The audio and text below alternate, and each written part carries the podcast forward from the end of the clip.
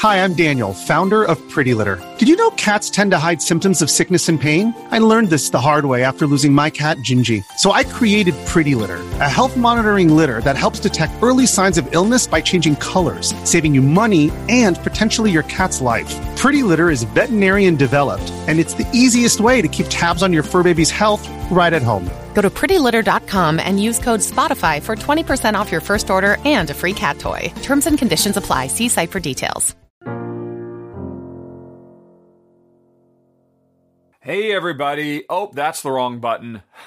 I only had eight minutes to prepare for pushing the right button during the countdown, and of course, I blew it. I blew it. But uh welcome everybody. It is the end of the month, so once again, I am going to be talking about a whole bunch of games that Jen and I played throughout the month. And some other folks will talk about games they played as well. Oh, and I totally forgot, man, what was I thinking? Normally when I do this, uh to you know, because Ruel's not here for me to chat with, I uh have like a game to unbox. Oh, I didn't even think of that. And now we're going live. Uh, let me say hello to everybody first, and then I'll run next door and see if I've got anything still in shrink that's worth opening. So, hello, Feld fan. Hello, Jack. Hello, Duck of Death. Hello, Bing. Hello, Ran. Hello, Flashburn. And, uh, and uh, I'm sure playing about oh Cassandra. Thank you for resubscribing, Cassandra. Oh, and uh, not that you're here, but uh, thanks for su- resubscribing subscribing yesterday, Ferbs. Um, wherever you may be at the moment, maybe you'll show up. And look at that, the avatars aren't dancing again. It was working, and now they've stopped working again. Thank you, Soft and Razor, for subscribing and for testing and confirming that the stream avatars, once again, do not care if any of you come or go. They should have done a little happy dance. But, ah, well, I'll worry about that later because we are live now. Hold on a second. Um, let's see. Where is my hold on? I'll be right back. I'm going to go grab a game to unbox, right? Okay, hold on. Oh, I'm so unprepared.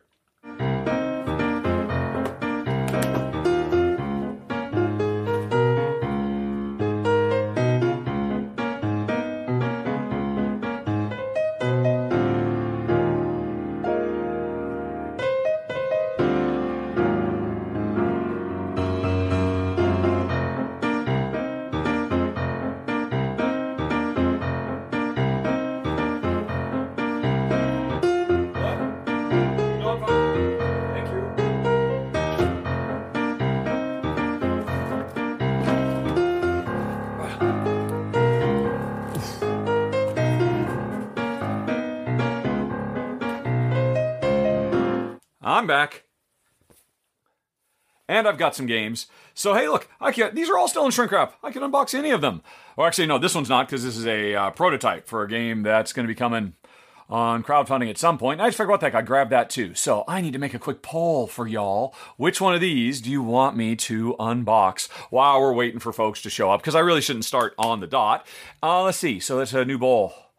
What to unbox if I Glory Island, uh, Shin Kansen, Switch and Signal, Hacktivity, and Winter Kingdom. Boom. Let me know what you think. Okay. Uh, Winter Kingdom, of course, is the oldest one of these, and there's an odd story behind that. Um, I, oh, we, I I got Winter Kingdom a while ago. Jen I played it, thought it was really good, but ultimately decided we just like Kingdom Builder better uh, because it just works better for two players. And um, so I ended up getting rid of it. But then, by hook or by crook, somehow it has worked its way up to the top of the Rahdo Request Geek List. And so I'm going to be uh, filming it. I'm going to do a run through for it in April. And so I had to go and buy a new copy. I got, uh, well, and then this one I had to buy myself. It was not uh, sent in as a review copy. I mean, because when I got it originally, it was a review copy from, was it, Queen Games. And I ended up covering it in the roundup. But apparently that was not enough for fans of wintry Frosty Kingdoms. So I will be covering it uh, soon, soon, soon, soon. All right. And uh, boop, boop, boop. Let me get this around over here, just a little more comfortable. How's everybody doing? Ugh. Just gonna say, is Thursday a good day for these? But I can't really. It doesn't really matter what day it is because I just do this the day, the final day of the month, so that when it goes on Kickstarter, it'll be on the big day. Hello, McFly from Germany. Uh, Switch and Signal is a great co-op. Yes, uh, probably of all of these, Switch and Signal is the one I'm. Well, actually, I'm really excited about Shinkansen too. Shinkansen Zero Kai, since it's from the designers of Red Cathedral. Glory Island. I have to admit, I don't really know much about this. Um, oh, uh, what's it? Uh, Rio Grande Games sent it along with the new Dominion expansion, which is what I was really jonesing to cover. And they said, hey, why don't you try Glory Island too? And I took a quick look and I thought, yeah, that could be pretty fun. Let's give it a go. I do know the designer, Arve Fühler. I don't remember what, but he has done something else that I did like. Oh, Monasterium. That's right. Is this the this is the follow up to Monasterium? I think I could be wrong about that, but um, Hacktivity, of course. Oh wait, but it doesn't really matter. It is done. Switch and Signal is the winner. And with Winter Kingdom, wow, what is with all this Winter Kingdom love? All right, well, that's number two. So, and uh, then Glory Island. Or no, no, I'm sorry. Hacktivity is number two. All right. Now, bear in mind, this is. I have not looked at it. It just showed up uh, a couple days ago, and I put it on the shelf. But all right, so bye, Glory Island. No glory for you. And uh, Zero Kai, zero love. And right, what was the other ones? And all right. Oh, Winter Kingdom. Almost. You almost made it. What is with the love for Winter Kingdom? I mean, it's a good game. Don't get me wrong. It's just Kingdom Builder is better, and I just didn't see the reason to own both. When I for uh, for our experience as a two player game, Winter Kingdom is just the board is so huge, and they didn't do really anything to scale it down for two players. That was kind of my bugaboo on that. But anyway, boop, bye bye to you folks. Put you off to the side. Let's uh, open some Switch and Signal which is my overhead camera. Oh, why is it way over there? That's not right. Come on over here, overhead camera. There we go. Urgh. Switch and Signal. Now, so the cool thing about this is this is a train route building game, but it's a cooperative train route building game. You begin the game controlling just a few trains on the tracks, and it's easy to make them travel where you like. As more trains arrive, you have to plan and coordinate your train schedules. Is the signal green? Where's this train going? Oh no, the switch wasn't set. If your train heads off in the wrong direction, your goods won't arrive in time. Only by working together to schedule and move your trains effectively will you and your team of conductors be able to win the game. That actually sounds really cool. That does not sound like your normal, you know, um, Age of Steam inspired train game with all this talk about switch, uh, you know, uh, switch signals and them going off in the wrong direction. That's very cool. So here's some clocks. Oh, I like it when a game cares about time. Okay, these punch very smoothly. Uh, apparently, these are some busted lines, and these I can't quite make out what those are. What number seven is? Can you folks tell? I don't know. But here's the board itself, the pièce de résistance. All right. And it's Nuremberg. Oh, um, first train to Nuremberg. Everybody remember that one? Oh, that was a good game. Amsterdam, Berlin. Right. So it looks like these are in. Oh, the, okay. So these must be cities, and they must be at the end of the line. And what do the tracks look like? Where are the tracks? Are the tracks just already built? I don't see any. I was assuming there'd be little sticks of wood to represent the tracks. But I think, wow, is this a game where all the line is already built from the get go? I am definitely much more interested in this now. Look at this. So there's this switch setting card. So this uh, shows how switches can be moved when playing an action card. That is getting to be very intriguing. I have to admit, I was only interested in this because, oh, it's a co op train game. But but I assumed it would be like, oh, it'd be playing Age of Steam co op. But this seems very, very different.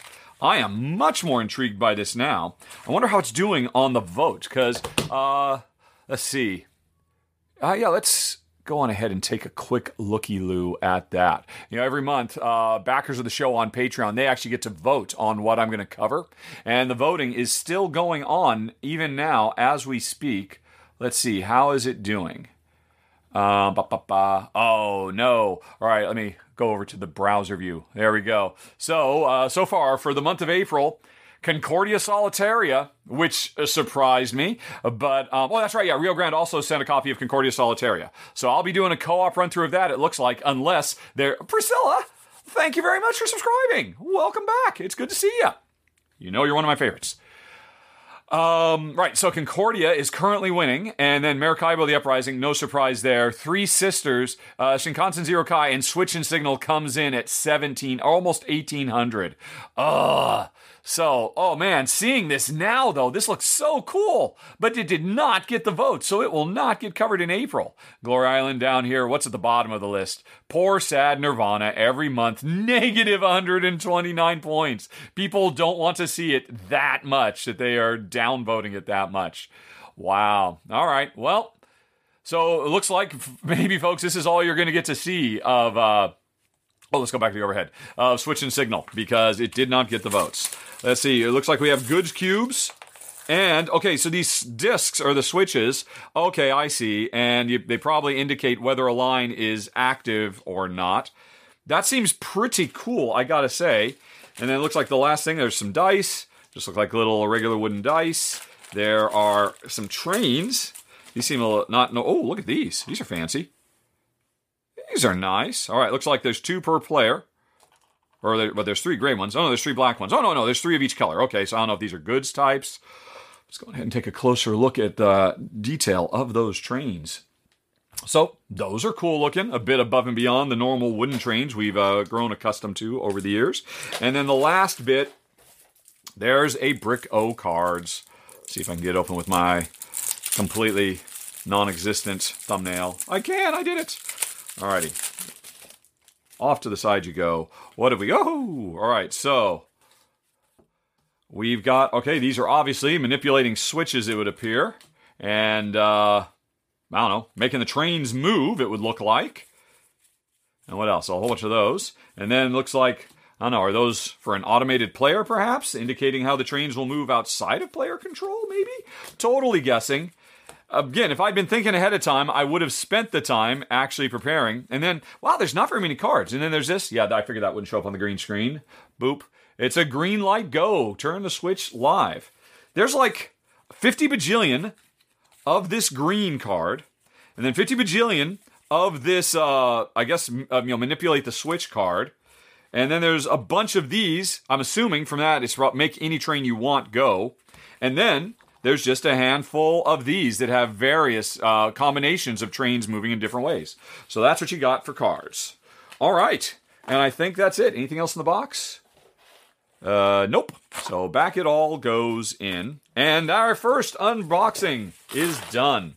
I, I, I don't remember who. Somebody in the chat said that they've actually, or said that it's a really great cooperative game. Have you said anything more? Mystery chatter? Which, if I were just to scroll back, I could see exactly who it was.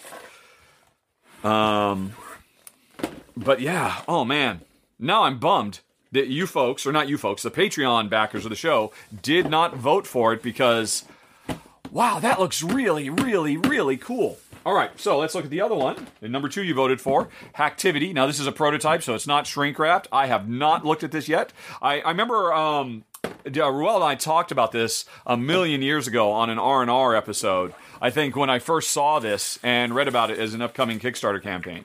So we've got some basic rules. I mean, it's amazing to me. I mean, I've been doing uh, Kickstarter previews for a long time, and these days they often come. Uh, it's often they're indistinguishable from the final product. This this has a weird printing feel. This it's not glossy or whatnot, but I mean, man, I always appreciate it. It makes my life easier to read when the rules are that finalized. Oh, we got two scenarios. The, apparently, my uh, thing comes with two scenarios. Oh, and then some lock stuff because scenario four, scenario five, scenario six. I'm not ready for those scenarios. Ooh, what's this? What's this? There's something in the air. What's this? All right. Um, this uh, is a piece of plastic that is literally bolted to this uh, board. It comes pre-bolted. Oh no, actually, I could pop it out if I wanted to. Obviously, this is just to hold the pieces in. I don't know if this is representative of some kind of deluxeification for the game. Oh, and then the uh, foreign language, French. Oh, and then another one. Look at these. I bet you anything, this must be. I mean, they must have sent this so that I'd be able to demonstrate what their deluxe thing is, and that you know it'll just be stuff directly lying on the board for regular players. I don't know though; those are really cool, and it's really neat how they're just literally directly. You know, I mean, they're not going anywhere. I mean, oh, you can see. But again, everything you're seeing here is prototype, folks. I don't know, have any idea what the real thing's going to look like. And then there are a bunch of cards and just some standard uh, cubes to obviously, uh, you know, these are transparent plastic cubes and some transparent plastic hexagons, obviously, that sit in those transparent pla- uh, plastic progress cube holder thingies. All right, and then we got some cards, cards, cards, cards. Some cards. What do we got here? All right, let's see. I'm assume this is probably, since it's all together in its own bag, probably for one of the uh, scenarios. No, I'm just throwing these at you really fast. I don't know what any of this means. Really, all you're getting is a sense for the art, I guess, of this prototype. But even if I did know, I probably. Oh, oh, hey! I think I was showing you the wrong side. Here's some actual game side stuff. I was just showing you the back of the cards. I thought that was a little repetitive, all those cards. Um, I'm trying to remember what. Oh, and then, well, what are those mysterious things? Anyway, what was it that got me into this game? Oh, I dimly recall that it is a deck builder, but let's see if I can get it from the rules.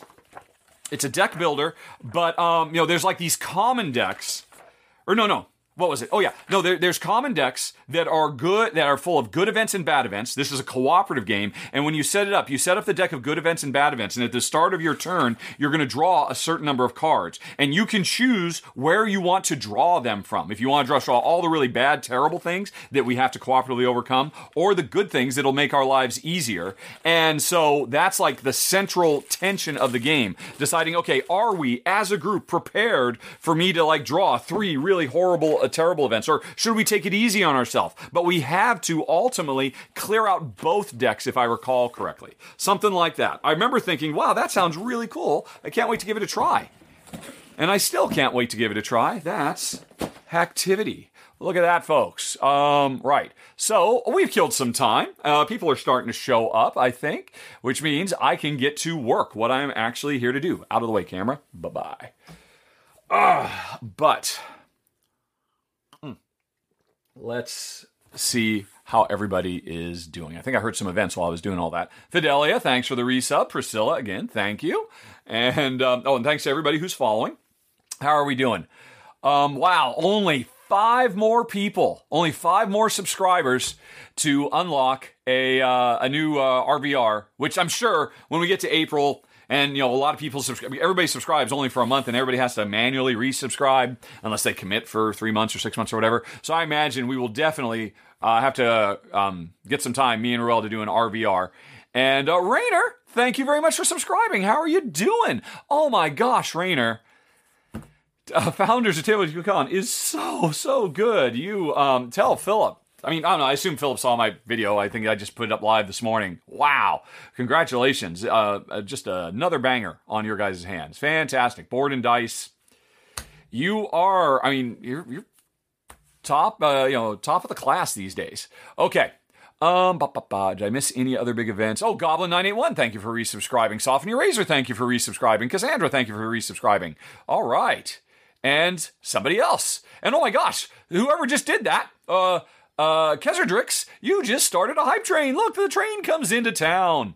And actually, I made the train a little bit bigger because it was too tiny before. So, for the remainder of the time that this hype train is open, apparently, if you subscribe or gift subscribe or give bits, basically, if you throw money into the coffer, you will end up riding around on the train, or your logo will, or something like that. Uh, I guess the main reason, really, to build a hype train is for the rest of this stream, you will unlock um, unique emotes that you normally don't have access access to so you can express yourself um, and your feelings about however I ranked whatever it was we played this month. So that's all going on. Thank you for the support so far, folks. Just so close to the RVR. Normally, it's not till a week or two into the month, so we are definitely getting ahead. And we're also so close to another uh, top 10. Just a few more followers there. Priscilla, thank you for cheering, Priscilla. I'm curious, did that put you on the train? Because I'm still not. Yep, there you are. Nope, that Rainer's on the train. Uh, Fideli's on the train. Uh, Okay, Priscilla, why aren't you on the train? You should be totally on the train. I wonder if there's a certain threshold. I have to admit, or there is an empty box. Priscilla, do you just not have a unique icon? Maybe that's what it is. I really don't know. Maybe you are the mysterious empty um, seat, or uh, you know, between Fidelia and uh, Kezardrix. But I mean, the the reality is, this is a little uh, um, oh, what do you call it? A uh, just a freebie plugin that I found somewhere. It doesn't really get a lot of support, so it might be a bit buggy too. The main reason I have it is so it was the only way I could find any plugin for um, you know live streaming that would make an event sound when a hype train starts, and I and I wanted to be able to hear it when it first comes out. It goes toot toot. And that's why it's here. Wesseloid, thank you for subscribing three months. And Wesseloid gets a seat. Oh man, what is going on, uh, Priscilla? That is totally unfair. But even if the train doesn't appreciate you, I certainly do. Thank you. Uh, and you're cheering again. Okay, there you are. Although, interestingly, you've got my face, Priscilla. You are in the front seat with my um, logo. Wow. Okay. Um, that just means I've, I've joined you in the front seat. Uh, we're, sit, we're sitting first class in that train while everybody's outside jumping up and down, wishing they could get on the train. You and me, Priscilla, to the end of the line. Um, Again, I'm sure you have your own. Uh, but okay, so it kind of works. It's kind of a weird little glitchy train. It's cute though. All right, so uh, so the train is going. That's great. Now let me confirm that I've got all my stuff set up. Uh, thanks for the sub, um, Olven Skull. Congratulations! Oh, look at that train. It's getting bigger by the second. I think this is uh, the first time trains come out that people are really using it. Oh, so that's interesting. So you immediately went into that empty space that got created when Priscilla did something. That's so strange. Um. Oh, and look, the, the, the avatars are responding to a follow, but they didn't respond. I don't know. One more, one more, um, says Priscilla. Um, oh, you want a whole nother train? Uh, there we go, little Buster in the front seat. Little Buster, is that your icon? I don't think your icon is like this. Oh, by the way, little Buster, I, am so sorry. I have every intention of circling back around on the two outstanding things that I've said I will do with you. Um, they're both sitting in my email inbox, and I will. It's just, I thought I was going to be able to make time in March with Jen's Ukrainian drive. Um, that just just completely gobbled up all our spare time. I'm hoping in April we will be able to make time to do you know what and the other you know what as well. And uh, thank you for your patience. Okay, cool, cool, cool. Um, Oh, Drake from Patreon. Hello, Olvinsky. Yes, Drake, I know you. You are, it's like you're, um, Drake folks, is a backer on Patreon. So he gets to see videos, um, like, you know, usually a week or two before they go live. And every time I post one, you know, within an hour, Drake is there saying, oh, well, by the way, you, you kind of missed this up. And I was wondering, are you, are you jonesing for Paulo's job? I do always fo- forward those on to Paulo. So you are making his life a little bit easier by finding a couple of goofs because there's always plenty to go around. Thank you, Drake, for the support. And thank you, everybody for the support. Look at this train. It's a monster train. It's a runaway train. It's a hype train. Things are going pretty well. But I need to get to work now um, because then, you know, as soon as I'm done with this, we've got other stuff we need to do. So, right, I'm going to go back to checking to make sure. Alrighty, so I've got the browser queued up. All right, but I don't need that anymore. Hold on a second. I was just uh, messing around with things. Right, there we go. So is the browser working? Yes. Uh, when I get going, I'm going to do, I mean, Jen has closed down her, you know, she, she did her final report today for the money she raised for Ukraine. Over $10,000, uh, over 350 of these little witwat that she ended up making. So I just uh, grabbed this video so I'd be able to talk about it when we actually start recording the real show. Uh, I'm so proud of her. It's just so amazing. I mean, neither of us, I mean, we, we generally donate to charity, you know, or, or somewhere between one and two thousand dollars a year. We have for most of our lives, you know, depending on what our financial situation was. But I mean, you know, this nothing. Uh, you know, compares to all the outpouring of support from everybody. It's just been absolutely amazing. So anyway, so the browser is queued up, ready to go. And oh man, folks, I am really risking everything today. I'm experimenting with a new way to film these where um oh thank you force of glass yes they are amazing that's just that was just a uh, small little tidbit of all the ones Jen has made. There are so many of them, no two alike. Uh, you know, there were a couple times she was saying, eh, maybe I could start assembly lining a few of these and just kind of like repeating the same motifs. And but um, you know, and then she would sit down and the flame would just take wherever it would go, and it ended up they were all unique, no matter who you are, no matter how many you ordered. Um, uh, yeah, and that was that was a lot. That was a lot, and she's still not done yet. Oh my goodness. Anyway, though, so um, right.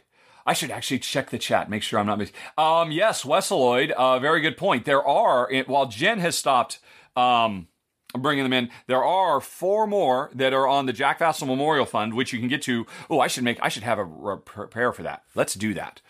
Uh, http colon slash slash jv.rahdo.com.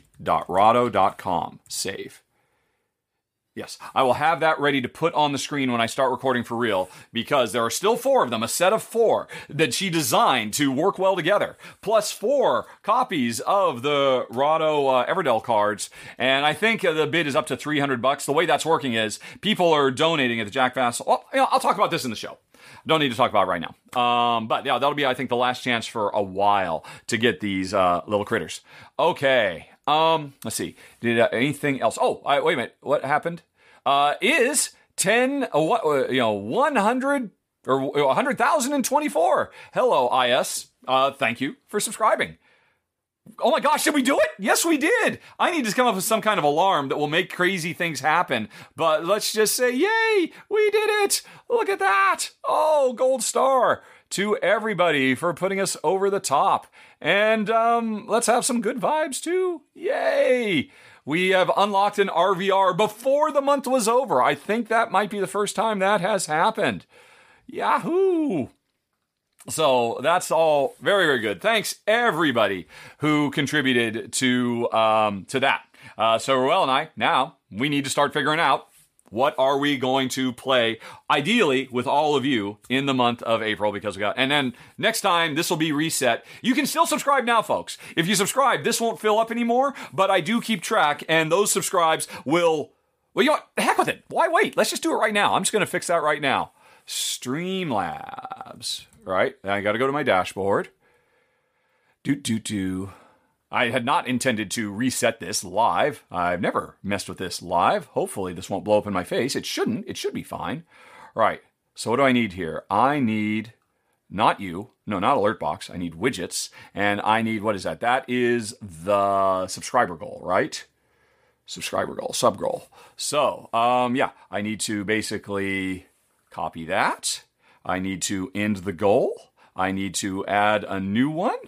The uh, and uh, we have zero at the moment, and we have until t- the year 2030 to complete it. And the cl- the count begins again. I'm doing all kinds of stuff live that I've never done before. And so far, nothing's blown. Anyway, also I was saying, I'm doing a crazy experiment today. I am, um, I have opened up all 20 or so games that I'm going to be talking about today in tabs in Chrome, and they're all running at the same time. This will make it very, very easy for me just to switch between things as I go. It um, is uh, not insignificant system resource hog. I remember Ruel tried this once, and it blew up on him live while we were filming. So, but uh, I've got a strong machine it should be fine.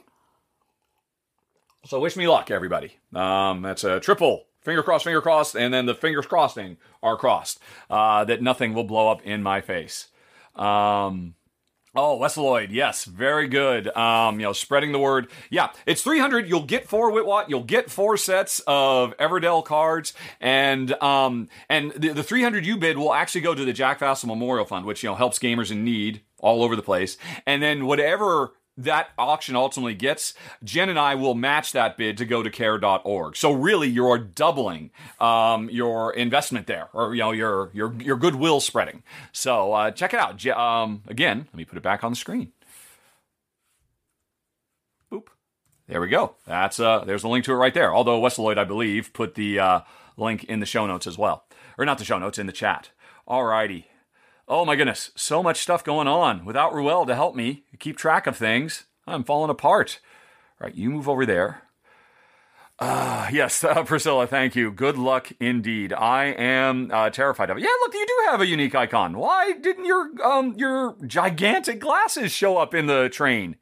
Uh, you must have dropped them, and so you were looking um, from down on the floor, and that's why. And then I grabbed your seat. Apparently, the second time you did it crazily. Um, choo choo. Right. Oh, is the train left station? Well, uh, thank you, folks, for the support. Um, oh, Priscilla, going to Hawaii. I have heard it is tough to go to Hawaii now, isn't it? That they have really, really extreme um, restrictions and testing and uh, and and whatnot that you have to go to because they're trying to keep things under control. If in fact that's the case, good luck uh, getting there. Or maybe that's what somebody else was saying good luck to, not to me. Or maybe no, I think you were saying good luck. Um, right, what else? All right, there has been a lot of chitty chat stuff going on. And I just don't have time to look through it all now. Um, but folks, if while you're watching the show that I'm about to film, if you have any questions, um, start your post, your comment with a question mark, because that will put it into a special queue so that when I'm done filming the show, I'll be able to see, oh, look, here's all the questions that came in, and I'll just be able to boom, boom, boom, put them on screen and answer them one at a time, and I won't have a hard time, you know, finding them amongst all of the uh, colorful chitty chat stuff. So start your questions for me with a question mark. You can end with a question mark too, but that's not necessary. If you do that, it'll go in the queue, and after we are done with the uh, with the roundup recording, uh, if you had any questions, well, I will do my best to answer them. Mm. Okay. All right, so. oh, but hold on a second. My phone is ringing. Of course it is. Hold on. Hello? Yes, um, uh, the, the dog food. The Sundays dog Yeah, you're low? Jen ordered millions of. Uh huh, uh huh.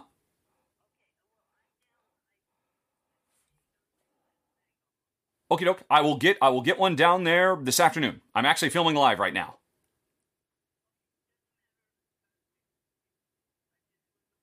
Yep, yep, yep. No problem. Uh, I'll, I'll, definitely I'll get it down there this afternoon. I promise. All right. All righty. Bye. Okay. Oh, uh, right. Am I going to forget that? That was an important task I just gave myself. I'm going to email myself right now so I do not forget to do that. Uh, since I just promised in front of all of you, so you can all hold me accountable. Alrighty, to myself.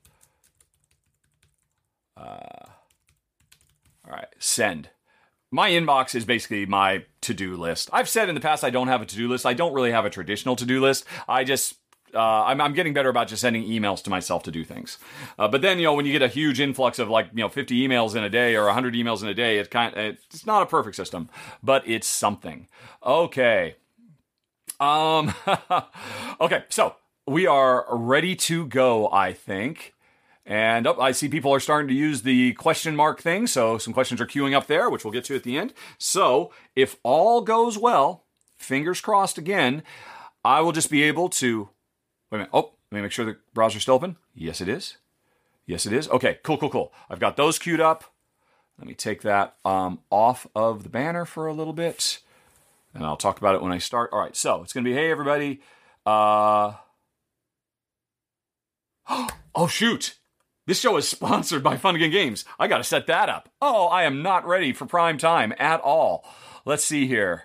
Uh, I think uh, I think I probably still have it set up from yeah there we go. Okay so hey everybody this week's episode no not the r&r hey everybody uh, this uh, the march 2022 roundup is brought to you by Fun Again Games. And hello how are you doing? Jen's awesome. Uh, go to jack Hustle, blah blah.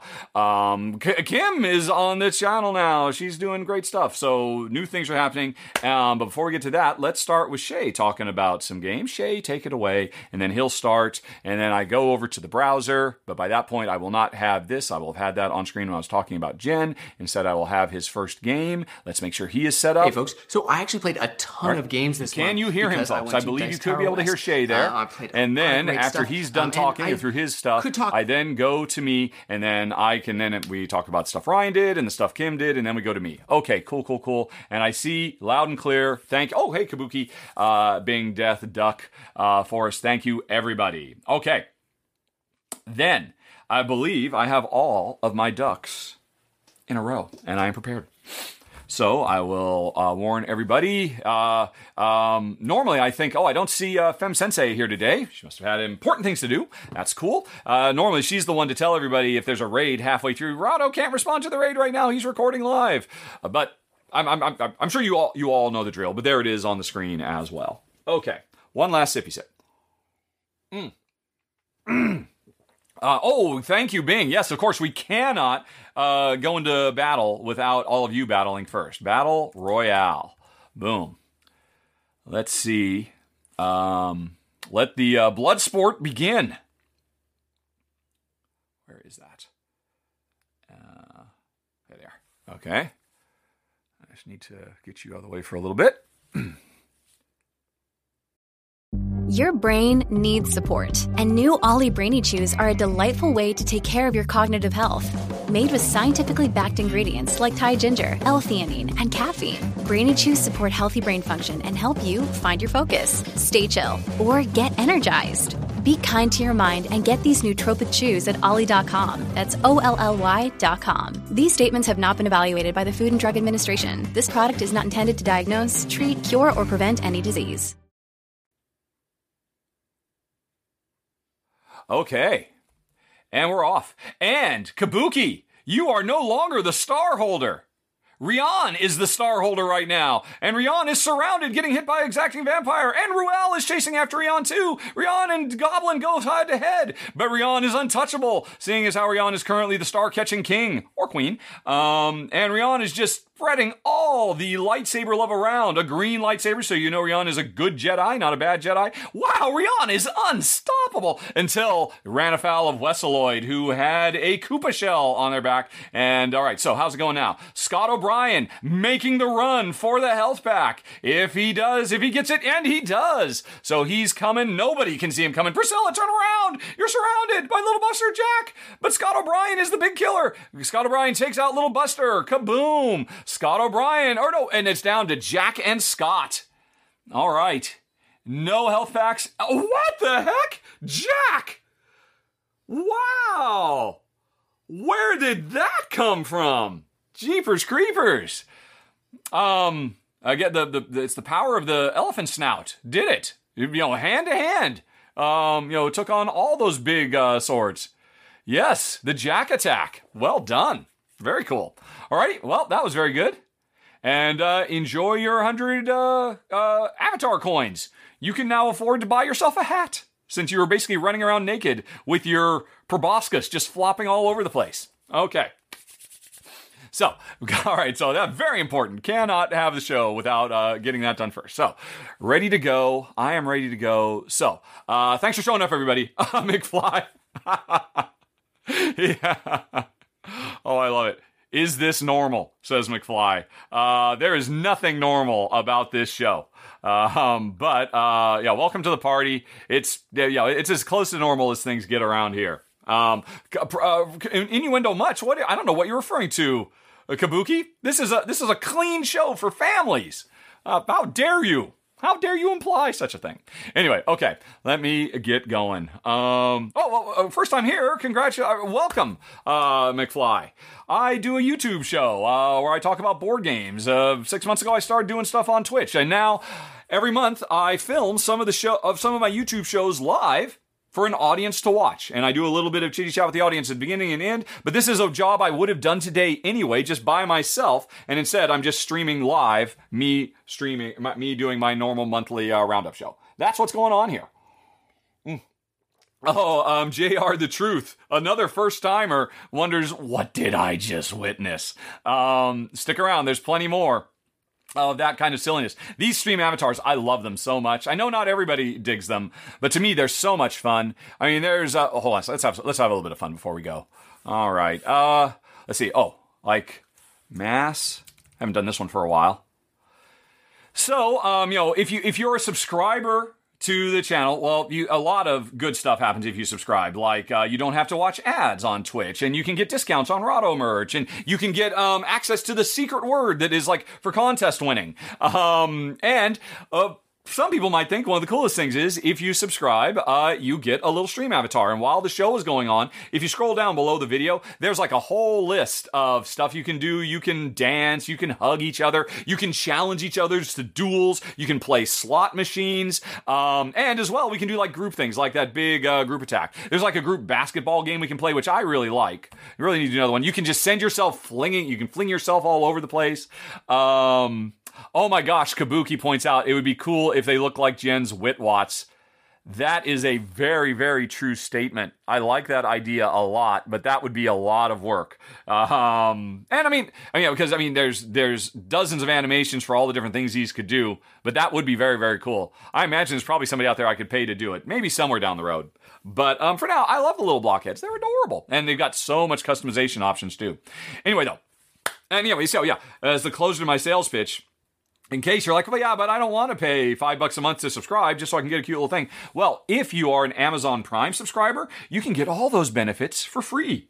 Amazon Prime lets you subscribe to one Twitch channel a month. Uh, for no cost to you at all. Uh, it's just like a free bonus that most Amazon subscribers don't realize they have. And so if you do that, then you can get all those cool things, uh, not costing a cent. And therein ends the uh, sales pitch. And now I got to get to work. So let me, uh, one last sippy sip. My throat, in all honesty, has still not recovered from uh, Dice Tower West in Vegas at the beginning of the month. JR Truth, thank you for subscribing. You're the first subscriber working us towards another RVR episode. And so your avatar should appear within two or three minutes. You'll just see it walking around. And again, if you scroll down, you can see what all the commands are you can do. And if you click the stream avatar link, that will open up a window that will let you do customization and whatnot. There are some customization options that are available for free. And just the longer you watch, you slowly accumulate points, or you get points if you challenge people to duels, or if you, uh, you know, um, you know, do the slot machine thing, or if you win the big battle royales. And there's various and sundry ways that you get points for more customization. Alrighty. You folks have distracted me long enough. Uh, you are no longer here. You're all dead to me. I'm going to start filming my show now. Alrighty. So, here. What is it? It's the March 2020 roundup. Hey, everybody. The March 2022 roundup. All right. Ah. Thank you for subscribing, McFly. Um, apparently, I talked you into it. We have two subscribers for another RVR episode. Everybody dance. Look, every- oh, everybody's dancing. Oh, you followed. So it worked for the follow, but not the subscribe. Okay, no, sorry. I will check all this when I do my replay later this afternoon uh, and see if I missed anything. I got to get to work. All right, this time for sure. Hey, everybody. The March 2022 roundup is brought to you by Fun Again Games. And hello, folks. Welcome back. It is that time of the month when I sit down and tell you all about all the games my wife Jen and I played over the preceding four weeks. And I've got a bunch of games to talk about. But it is not just me anymore. Um, Shay will be talking about some games, including games that he was just playing for fun that didn't even show up on the channel. Uh, but he was so passionate he wanted to talk about them. Ryan covered a bunch of new rules videos, and the newest contributor to the channel, Kim, did another run through as well. So first, you're going to hear from all the contributors. Then you'll hear about Jen's and my games. But before we get to that, um, on the last roundup, uh, Jen actually got on uh, screen and sat down and talked to everybody about what she was doing to try to raise funds for the people of Ukraine, um, you know, who are in the middle of a war zone right now. And she committed to um, 100% of her profits from a wonderful, adorable new line of game pieces she makes. Um, let's see if we can put them on screen. Uh, she was she started making these in the Ukrainian flag colors, blue and yellow. She has now gotten orders. I think oh, oh, oh, I forget. It's like over 400, no, over 200 orders, and she has to make over 350 of them, which is like well over a year's worth of work for her. She is working night and day, um, banging these out, every one of them unique, and um, 100% of the profits goes towards to care.org. And she just announced today that um, she's had to close taking more orders because she just can't take anymore. She's only one woman, um, but she has raised over $10,000. And with matching funds, we have actually ended up donating to various um, Ukrainian relief causes over $20,000. And I just wanted to take a second to say thank you everybody out there who helped. Either if you know if you were able to buy some, or even if you just shared, um, you know, to try to drum up support for it. I mean, there's just such an outpouring of love from Board Game Geekdom. It's just absolutely amazing. And before we move on, um, while Jen is not taking any more orders, there is still one last way to pick up four more of these a little Witwat, and they are on um, auction right now on the Jack Vassal Memorial Fund auction. This is something that the Dice Tower runs every year to raise funds to help gamers in need in their darkest hour. Uh, Jen and I have been, you know, donating our time and resources for years uh, to try to raise more funds for the Jack Vassal. And if you f- go follow the link at the bottom of the screen, http colon slash slash jv for jackvassal.rahdo.com, you will go to my entry on the auction where you can get four more, the last four of these that Jen is going to make. She's going to make a special set, and they will go to one lucky winner of that auction. Plus, that um, winner will also end up getting four sets of the uh, Rahdo runs through Everdell cards, and um, and then you'll also get to make me run through some games that you want to see too. So uh, definitely, if you've got the uh, the you know the the inclination go to jv.rahdo.com check it out. And while you're there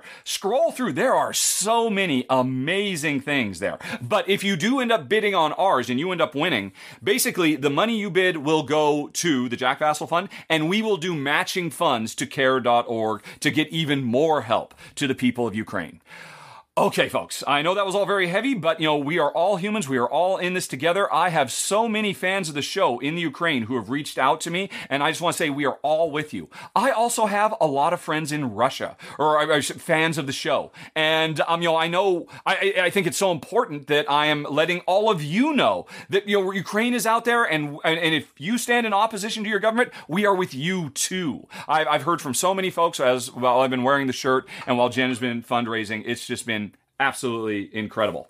And um, I think that's it. So, without further ado, folks, you want to hear a countdown about games, don't you? That's what you showed up for? Well, you're in luck. Um, you're going to get it, and we're going to start out with Shay, my number one contributor to the channel. For now, watch out, Shay. Kim is coming up fast, and let's see what he had to play. Shay, take it away. Hey folks, so I actually played a ton of games this month because I went to Dice Tower West. Uh, I played a lot of great stuff, um, and I could talk for hours about all of them, but I don't want to take up too much of your time, so I'm going to pick a couple highlights from the con, and uh, I'm going to put those into my list. Um, but let's get started with uh, game number four, which is Darkest Doom. Now, this was a paid preview. This is a very dark uh, game about, obviously, it's in the name, uh, but besides just the look of the game, the theme of the game is very, very heavy, very dark and, and gothic in a lot of ways. And it follows these anthropomorphic animal uh, people who are trying to save the land of Betel from this calamity that is coming. This actually already destroyed the world, but they've been given another chance. They've gone back in time to try and save, uh, save the world, essentially. And it was a really interesting game. There's a lot of different ways you can play it. There's like four different uh, possible victory conditions. It's competitive, though the theme makes it seem more cooperative than anything. It's sort of a semi co-op, but there's only going to be one winner. Um, and it was really a really interesting, really ga- a really cool game. Um, the only reason it's on the bottom of my list is that it was a little, uh, it was complicated. It's a very complex game. Luckily, Ryan did a great rules video for it, but it's there's a lot of finicky things to it. So that. Mm, tempered my excitement just a little bit, but the the ideas and the scope of the game are really ambitious and they pull it off pretty well. So I do still recommend it. Uh, now, my number three games, another paid preview. This was Stellar Expedition. Now, not only did I cover that on Rahdo, I also made a rules video on my channel, uh, RTFM, um, and this game is something that I've been looking for for quite for quite a while, which is a Star Trek game. Now, I know that there are Star Trek there are games that are in the Star Trek universe, but this is a game that really feels like you're in the Star Trek world, like you are part of the Federation, because it is not about combat. This is a game about exploration and mostly peaceful exploration at that. You just sort of go around the galaxy, you encounter new worlds, and you pop down embassies, and you invite new people into your crew, and you try to uh, complete missions and stuff. So it's a very easygoing game. It's very light conflict. Um, two player actually can get a little bit competitive, but uh, for the most part, it's pretty it's pretty low conflict and, and pretty like I said easygoing game, a nice sci-fi experience. So I really liked it for that. Uh, now uh, going on to my number two game. This is one of the uh, Dice Tower West games. Uh, this is Decorum. Uh, it's one of the two that I really want to highlight because this game is wild. It so the premise is simple. It's a co-op game. You play as a group of housemates who are trying to decorate your shared living space in a way that satisfies everyone's tastes. And everyone's tastes are determined by a few cards that you get that determine like um, what you specifically want from uh, rooms in the house. And so there are things like you can change the paint color and you can put out uh, three different, you know, things that you uh, curios or or like lamps or just stuff that you'd have in your house. And there are different types and different like colors that these can be. And so you might think you might have a a, a rule that says, you know, if uh, the walls are painted red, I don't want any curios in the room or something like that. And everyone's got their own set and they're all kept secret. So on your turn, you'll just make a change or you'll you'll take something out or you put something in or you swap something and and then everyone will sort of go around and passive aggressively tell you how they feel about it. It's like the it's a very passive aggressive house meeting kind of thing for uh, for these roommates. And so it has this combination of hidden information, uh, or, or like mostly hidden information, and a little bit of role playing because you, if you really get into the spirit of it, which I did, and the group that I was playing did, uh, you really have a lot of fun with it. I think it just came out recently. Uh, definitely check out Decorum uh, if you like these quirky little uh, co-op games. Uh, but my number one uh, is one that I think a lot of people were talking about. I believe the hype folks, Ark Nova. It's fantastic. It's just such a great game. I mean, I love terraforming Mars, um, and I think this game might be better. I think it might. Gasp. It has a very similar feel to it, but it has a few things that are the key differences. One being uh, the player boards. You know, everyone's got their own personal player board as opposed to the shared, you know, Mars board. Um, but also the way that actions are done, I think, is a big difference. I think it's much improved. It has a very uh, very engaging way to play, and this is uh, taken directly from the Civilization uh, board game, which the second Civilization board game, uh, A New Dawn. Um, and I've played Civilization board game. I think it's decent. I think with the expansions a lot better. I think that the action system is the best thing about it. So if you're going to lift something from that game, absolutely lift that. It's one of those things where you've got five different actions you can do. They're on a row bel- below you, and you will pick one action. And the farther to the right that it is, the more powerful that action becomes. And so you want to, and but then as soon as you do it, it shunts back to the one position, slides everything over. So ideally, you'd be doing all of the level five actions for their most powerful abilities, but that's not always what you want to do. So you have to make these complex choices. And then on top of that, there's the great engine building uh, mechanics that are very familiar if you've played Terraforming Mars. Now, I don't know that Terraforming Mars will ever leave my collection. I love the theme so much, the setting of it. I personally like the space exploration a little bit more than the building a zoo uh, ideas from Ark Nova, but oh boy, it is such a great game. So uh, those are the games that I played that I specifically wanted to highlight this month. Uh, and now, a quick personal note: I'm not going to be in the roundup next month. Um, I do still have some videos that are going to come out. I've been kind of spacing them out and you know pre-making them uh, to prep for this. But the reason for this is that I'm actually getting married at the end of April, and so I'm taking a little bit of time off uh, to you know focus on that, and then uh, I'll be going away uh, at the end or in May for for our honeymoon. So. Um, you won't see me next week uh, or next month for the roundup, but I will still have videos coming out, and then I'll be back uh, probably uh, for the roundup following that. But anyway, that's enough from me. I will hand it back to you, Rahdo. Bye, folks. Bye. Shay, congratulations so much. I am so happy for your coming nuptials. And while it does mean uh, we're not going to be seeing as much of you for a little while because you will be uh, having, I hope, a wonderful, wonderful holiday, I'm sure folks can't get enough of you and cannot wait for you to come back. And uh, yeah, that was a great list of games. Definitely, um, you don't have to limit yourself to just the games that you covered for the channel. What other hot games did you play? I'm sure the people want to know. And uh, believe me, folks, you have not heard the last of Ark Nova and um, Decorum, uh, your number one and two. I might have a few things to say about them coming up later. But before we get to that, uh, Shay is not the only member of the team that uh, was very busy this month. Ryan Crichton of Knights Around a Table did a couple of rules runs throughs, starting with Cellulose which is a very, very cool new game from Genius Games. And Genius Games' things is they make fun uh, you know, kind of relatively lightweight, gateway-ish, family-level Euro economic simulations that teach real, interesting, and compelling hard science. And this game is all about digging deep into um, plant cells uh, and uh, you know, basically educating everybody about the process of photosynthesis. And if you check out Ryan's rules run through, it's not actual gameplay, but man, Ryan's rules run through do such a fantastic job of encapsulating the feel of the game. And I cannot wait to give this one uh, try, uh, try myself. So Ryan covered cellulose. He also covered um oh what's it called? Uh, darkest doom uh, which you know uh, uh, shay did a run through for it as well. So you had a nice one-two combo. You can watch ryan uh, teaching you all the rules of the game and then you can watch shay and see well he actually does. And uh, yeah i mean shay already kind of talked about this a little one about i mean this is a big monster hit on um is this on kickstarter or gamefound? I don't remember for sure. But you know big miniatures big ideas big expansive game and so far it has really taken off. So Ryan will definitely get you set um, with his signature, really highly polished uh, presentation that he does with his rules video. So you don't want to miss that. And then finally, he still wasn't done. He also covered Ryozan, which is another uh, fundraising game that's uh, running right now, which has this really cool tower in the center of the board that rotates and is constantly changing the state of the game. And um, yeah, let's see. I want to show uh, Ryan. Show yeah, there, yeah. This is the tower. So the tower is on a central thing that rotates around and is constantly creating new opportunities for everybody as you do all kinds of good fantasy Euro-y stuff.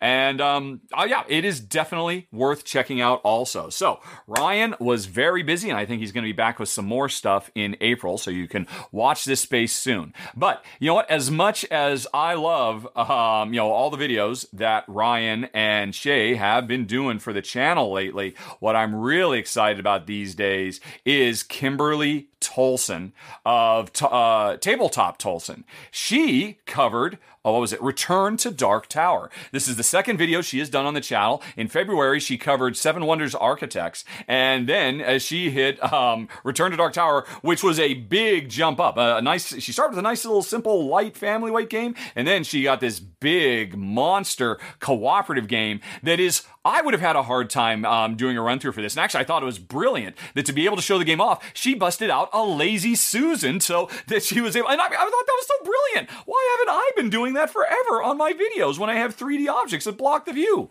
Uh, Kimberly is doing fantastic. If you haven't checked it out yet, I strongly recommend. I mean, she just brings such a sense of fun and enthusiasm. She might actually out enthusiasm me, which I didn't think was actually possible. So, um, you know, she is the latest. She's going to have several games. Uh, she'll be filling in for Shay in the month of April while he's off. Uh, like I said, Shay, Kim is coming for you. And uh, I mean, I, I, she's just getting better with every video she does. So I am super duper excited uh, to have Kim on the team. Okay, but uh, that's it, folks. Those are the contributors. Now, let's talk about the games Jen and I played. Uh, a bunch of them were ones that I played not with my wife Jen, but instead with folks at the Dice Tower West convention at the beginning of the month. And so, for those I don't have video, you're just going to see pictures of that I took while I was playing. And uh, you know what? The first one, number 18 on my list, is one of those games. It is Namiji which um, is basically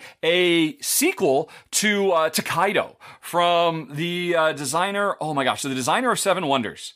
Antoine Bauza. And this is basically what would happen if Tokaido was set at sea as you're riding a ship um, and, you know, going on wonderful voyages, seeing wonderful sights and doing various and sundry set collection elements instead of Tokaido where you were just doing, going for a walk through the countryside. So it has a strong nautical flair to it.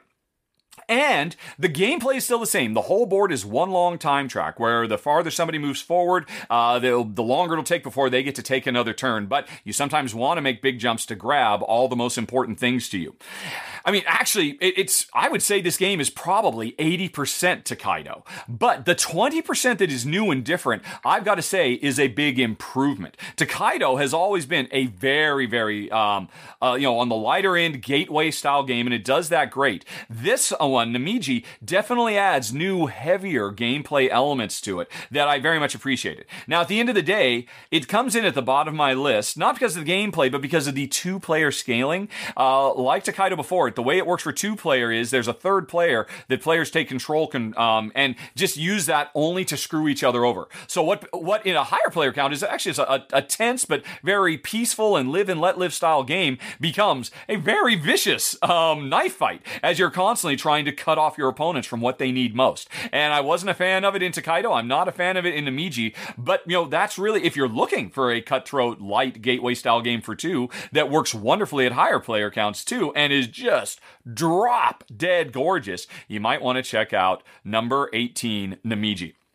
Then we go on to number 17, which is Libertalia Winds of Galecrest. And actually, I gotta come clean.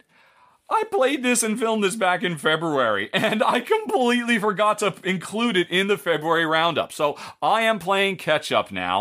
Um, ultimately, uh, if you went to the Dice Tower West library and you went to the hot games area where they had all the hottest stuff, there was a table devoted to this. That was my copy of the game. Because, as you might guess, coming in at number 17, it's not really a game for me and Jen, but it's so good. Uh, this is a remake of a uh, kind of a modern classic pirate Euro game where everybody has access to the same crew of, uh, of ne'er do wells who all have just such an incredible wide variety of special effects. And everybody is picking at the same time cards to play and reveal, trying to figure out what their opponent's going to do and outmaneuver them. So, um, you know, Libertalia has always been a well loved game, but it's been out of print forever. And this new version, I think, is superior in every way. The two player scaling is better, uh, it's deeper and richer. There are more cards, there's more variety to the crew. Um, it's, it's kind of a, you know, a, a Marmite thing. Some people don't like the new look and would rather have classic pirates. I think the new anthropomorphized animal pirates are neat as all get out. Both my wife and I really enjoyed the, the new cleaner aesthetic of it. But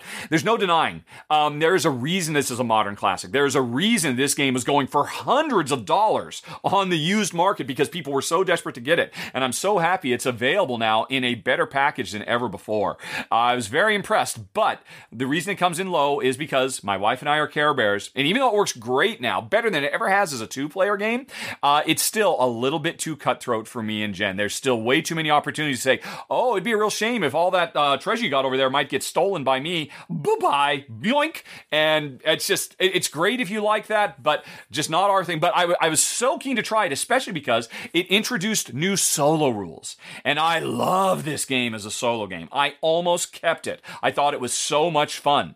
I would almost say it's a better solo game than a two player game. And it's already a very two, good two player game. Now, this game is always best when you're playing with big groups of players, but um, solo players, definitely check out my run through where I demonstrated how it worked as a solo game. Very, very impressive. Um, number 17 of the month last month, really. Uh, Libertalia Winds of Galecrest. Then we move on to number 16, Neko Harbor, the card game. Oh my goodness. This is a wonderful, lovely, charming little engine building game where each player controls their own, um, what would you call it? I guess sightseeing operation. We are trying to build up a fleet of ships that can travel around to locations in the Antarctic so that people can study and watch uh, the uh, penguins in their natural habitat. Um, and yeah, I mean, actually, now I think about it, the rules never say, are we actually scientists or are we tour guides? It could go either way. I like to think we're scientists studying. But the important thing is not that. The important thing is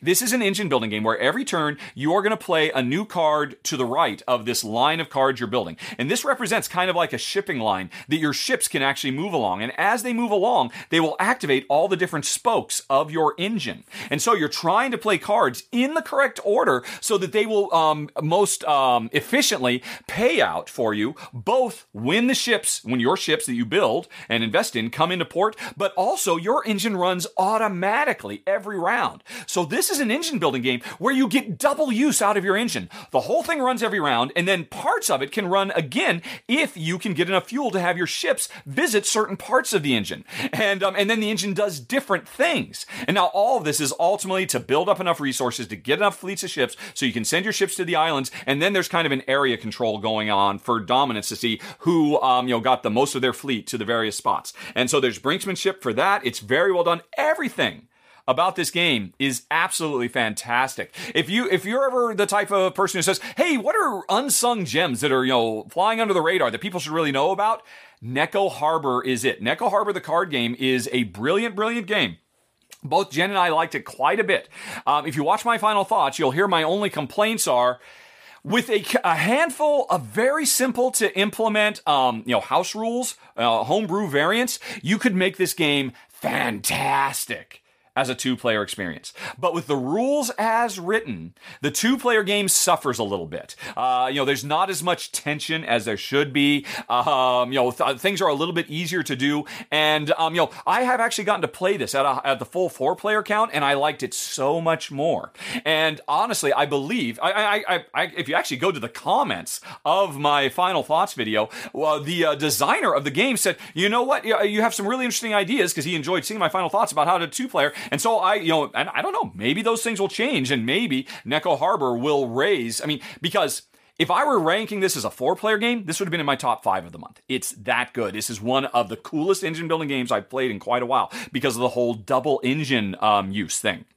But as a two player game, it just needed a few very simple tweaks to really reach its full potential. So that's why I'm rating it on the rules as written. So it comes in at number 16, Neko Harbor. Then we move on to number 15, Monasterium, which is a game that I have wanted to play for several years now. Uh, came out, I think, in 2020, maybe 2019, from publisher DLP Games. You know, the uh, the publisher of uh, Orleans and, and quite a few other really big hit games. And I've always thought the idea of this game sounded so very very cool. It is a dice drafting game, but and there's a lot of dice drafting games out there, and dice drafting is maybe my favorite mechanism of all time. So of course I really wanted to try it.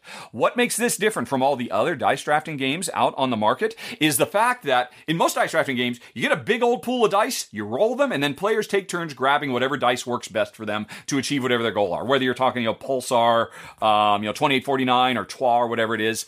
The twist with Monasterium is you get this big pool of dice, um, but you get you divide it amongst all the players. Everybody rolls their own little pool, and um, then starts adding dice to the central pool. And everybody's kind of almost going through sort of a Yahtzee-ish style gameplay mechanism because you know I roll all my dice. I've got to add some dice to the pool that we will all then have access to. And I look over at your board and I can see that you have upgraded to your board so that every three that you can draft is super powerful. And I just rolled a bunch of threes.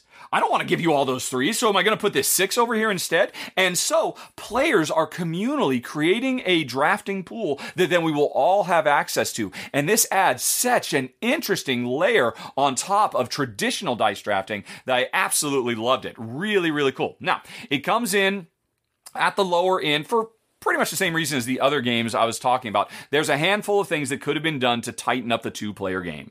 And um, if that had been done, I think it would have rated quite a bit higher. This is definitely a game that I would love to play at higher player counts. And the thing is, even though it's on the lower end of my um, list, I think we're going to keep this one. I think this is going to stay on the shelf for a while anyway, because I definitely, definitely, definitely want to spend more time with the absolutely lovely number 15 Monasterium. Okay, then we move on to number 14, another game I played at Dice Tower West, Chai Tea for two. And now I was playing a prototype. Uh, as I understand it, this was a Kickstarter, pretty successful on Kickstarter. It's taken a while, but they are finally this year, um, you know, starting to get it or get close to getting it shipped out to backers on the Kickstarter. So I played a prototype, and all I can say is, folks, believe me, it will be worth the wait. This is a two-player only game, all about um, harvesting and then processing tea leaves to fulfill contracts chai tea leaves, I suppose, to fulfill contracts and um, score lots of points. Kind of typical Eurofair. So, what makes this game different is um, it's a card game at heart. And as you're playing, you are drafting cards from the center of the table. And depending on what type of card it is, you are um, a surrounding your board with them, putting some on the left side of your board, some on the right side of the board, some on the top, some on the bottom. And those are upgrading your production chain. Um, because when you get new tea, which is another thing you can draft, I should say, oh, by the way, a dice, a, a cards are just one of the things you can draft. You can, you're spending dice as worker placement to draft all kinds of things. One of the things you're drafting is tea that, um, you know, comes in at the bottom of your board and then it will slowly work its way up your board, going through oxidation process processes and switching from one type of tea to another, all kinds of stuff, to where it will ultimately get to your waiting contract cards that you've installed at the top of the board. The tricky thing is, the cards you put on the side of your board, these upgrade the stages of development. So this is kind of a goods, um, a harvesting goods production engine building game where uh, there's this kind of uh, you know board component where the places you put your engine pieces directly affect how effective they're going to be because you're trying to create combo chains on the left side so that hey when I put uh, you know uh, uh, uh, oh, I can't think of the names of the tea, a black tea down in the bottom right corner, and it starts working its way up. I want to hit this module and this module, and then I want to switch over to the other side and hit the other module. So you can have like this really cool one, two, three thing that can, um, you know, multiply the output, all kinds of fun stuff. It was a very cool, puzzly, uh, little engine builder, and um, I, I played the advanced version. The the base version comes with simpler rules where the production is a little bit simpler, a bit more straightforward. But um, I played the advanced a few times during the convention, and I kind of fell in love with it. And I really want to get a copy of this now and play it with Jen because she is an avid tea drinker. She is an avid Euro um, goods conversion engine builder, and this game just ticks all our boxes. Number 14, um, Chai, Tea for two. Okay, but we're not done yet. Let's move on to number 13, JAQ. Now, this was a paid Kickstarter preview, I should say, and um, JAQ is a uh, is actually an acronym. JAQ stands for Journey, Adventure, Quest. Those are the three types of cards that are available to you in this competitive um, fantasy action adventure card game. And what's interesting about the game is uh, it's it's it's kind of got a you know, a fairly straightforward card draft. But the interesting thing is, as you collect more and more cards, these cards become upgrades for your existing weapons and armor and spells you can do. And I mean, you can see in the picture if, if you're looking at the screen how the cards just stack. And um, the more cards you put on a given weapon or your helmet or whatever, the more interesting additional attributes that item gets. Um, you know, some of them good, some of them bad. I mean, there you could actually get cursed items that will make your your sword weaker or something like that. But that's okay because you want it because it'll also give you a lot of money, and you need that money to pay for the other stuff you need. So throughout the game, it is a very satisfying um, set collection game at its heart because you're trying to get all these different types of cards to mix and match together, and while you're doing it, you are leveling up all of your different elements of yourself. And at the center of the board, while all this is going on, there is a big boss monster. And everything we're doing is getting ready to fight the boss monster. And the boss monster levels up the same way. As you go through three days, of the first, second, and third day, the first boss monster you fight, um, it's uh, attributes stick around when you fight the second boss monster. So while you're getting progressively stronger, the bad guys are getting stronger too. And it has a really good flow, a nice, simple, clean, elegant um, card drafting game um, with very, very satisfying set collection. Uh, just a really great presentation. Now, I'm actually going to be doing a run through for this, but it's not going to be for several months. I played this really, really early, and uh, I'm glad I did because Jen and I very much enjoyed it. Number 13 of the month. JAQ or Journey Adventure Quest. Okay, then we move on to number 12. Oh my goods, Escape to Canyon Brook. And um, I've taught, I've done a few videos about Oh My Goods or Royal Goods, as it's officially called. Um, or it's it was originally published in German and it was called Royal Goods. It was picked up for wider distribution and then it was changed to Oh My Goods. I prefer Royal Goods, but Oh My Goods is fine. Um, but it's a fun little engine building game. Um, that uh, mixes the engine building part. Oh, I'm trying to invest in all these different uh, elements that allow me to um, um, uh, you know, uh, produce coal, produce uh, linen, produce uh, dairy. And um, the game is all about trying to get multiple uh, cards in play that will create production chains. So that when I run the coalery and it generates coal, I'll be able to immediately pump that coal into a different production building that consumes it. And so it's all about creating it's and and uh, uh but the trick is every round you don't know if you're going to get all the fuel that you need to run all the different elements of your production chains. And so there's a push your luck element where you can kind of take. You, you, I don't want to take chances. I, I think I'm going to try to produce less this turn because I don't think the market is going to give me everything I need, or I can risk everything and maybe it blows up in my face and I get nothing. So the core game has always been great. But what I've really loved about Oh My Goods is it's um, Escape to Canyon Brook is the second expansion. The first one was Revolt in Longsdale, and Escape to Canyon Brook is the second in a series that tells a narrative story. Uh, oh My Goods is from designer Alexander Pfister, one of my favorite uh, designers of all time. And one of the things I love most that he does is uh, in a lot of his games, he comes up with narrative little miniature campaigns you can play through. Rather than having an expansion that says, look, here's all the new stuff, just throw it in. He, uh, you can do that if you want, that's an option. Or instead, you can play through a multi chapter story that slowly introduces all the new things to the game you already love and introduces new characters that then become playable cards and all kinds of stuff. And Escape to Canyon Brook is the second in a series of storytelling, and I still absolutely adore it. I've been wanting to play it forever. I finally um, took the chance to do it because there's another thing both of the expansions do for Oh My Goods. They added solo mode and I had never tried it. I finally sat down to do it, and it's great. I played through the first chapter and got my butt kicked. And then I played through it a second time, and I got my butt kicked. Um, but I feel like uh, I, could, I think I've got it now, and I can probably move on. There's one thing you have to know. If you're interested in Oh My Goods as a solo game, these expansions, uh, Revolt of Longsdale and Escape to Canyon Brook, really bring the goods. It's fantastic. The only problem is, oh my god, they're hard. Jeez Louise, they're super monstrously hard, and there's nothing in the rules to be able to adjust the difficulty level. And that's kind of a cardinal sin for a co op game, not to let players adjust the difficulty to ensure they're having fun. And so, if I were rating this only as a solo experience, as good as it was, it was kind of frustrating as well. I probably wouldn't have come in as high at number 12, um, but it's a great, it's just great to see the story continue. Uh, Revolt at Longsdale literally ended with a cliffhanger. And so the story continues um, with Escape to Canyon Brook, and I was happy to get to spend some time with it. Number 12. Oh my goods. Escape to Canyon Brook. Okay, then let's move on to number 11, a very, very mega popular game, Fantasy Realms.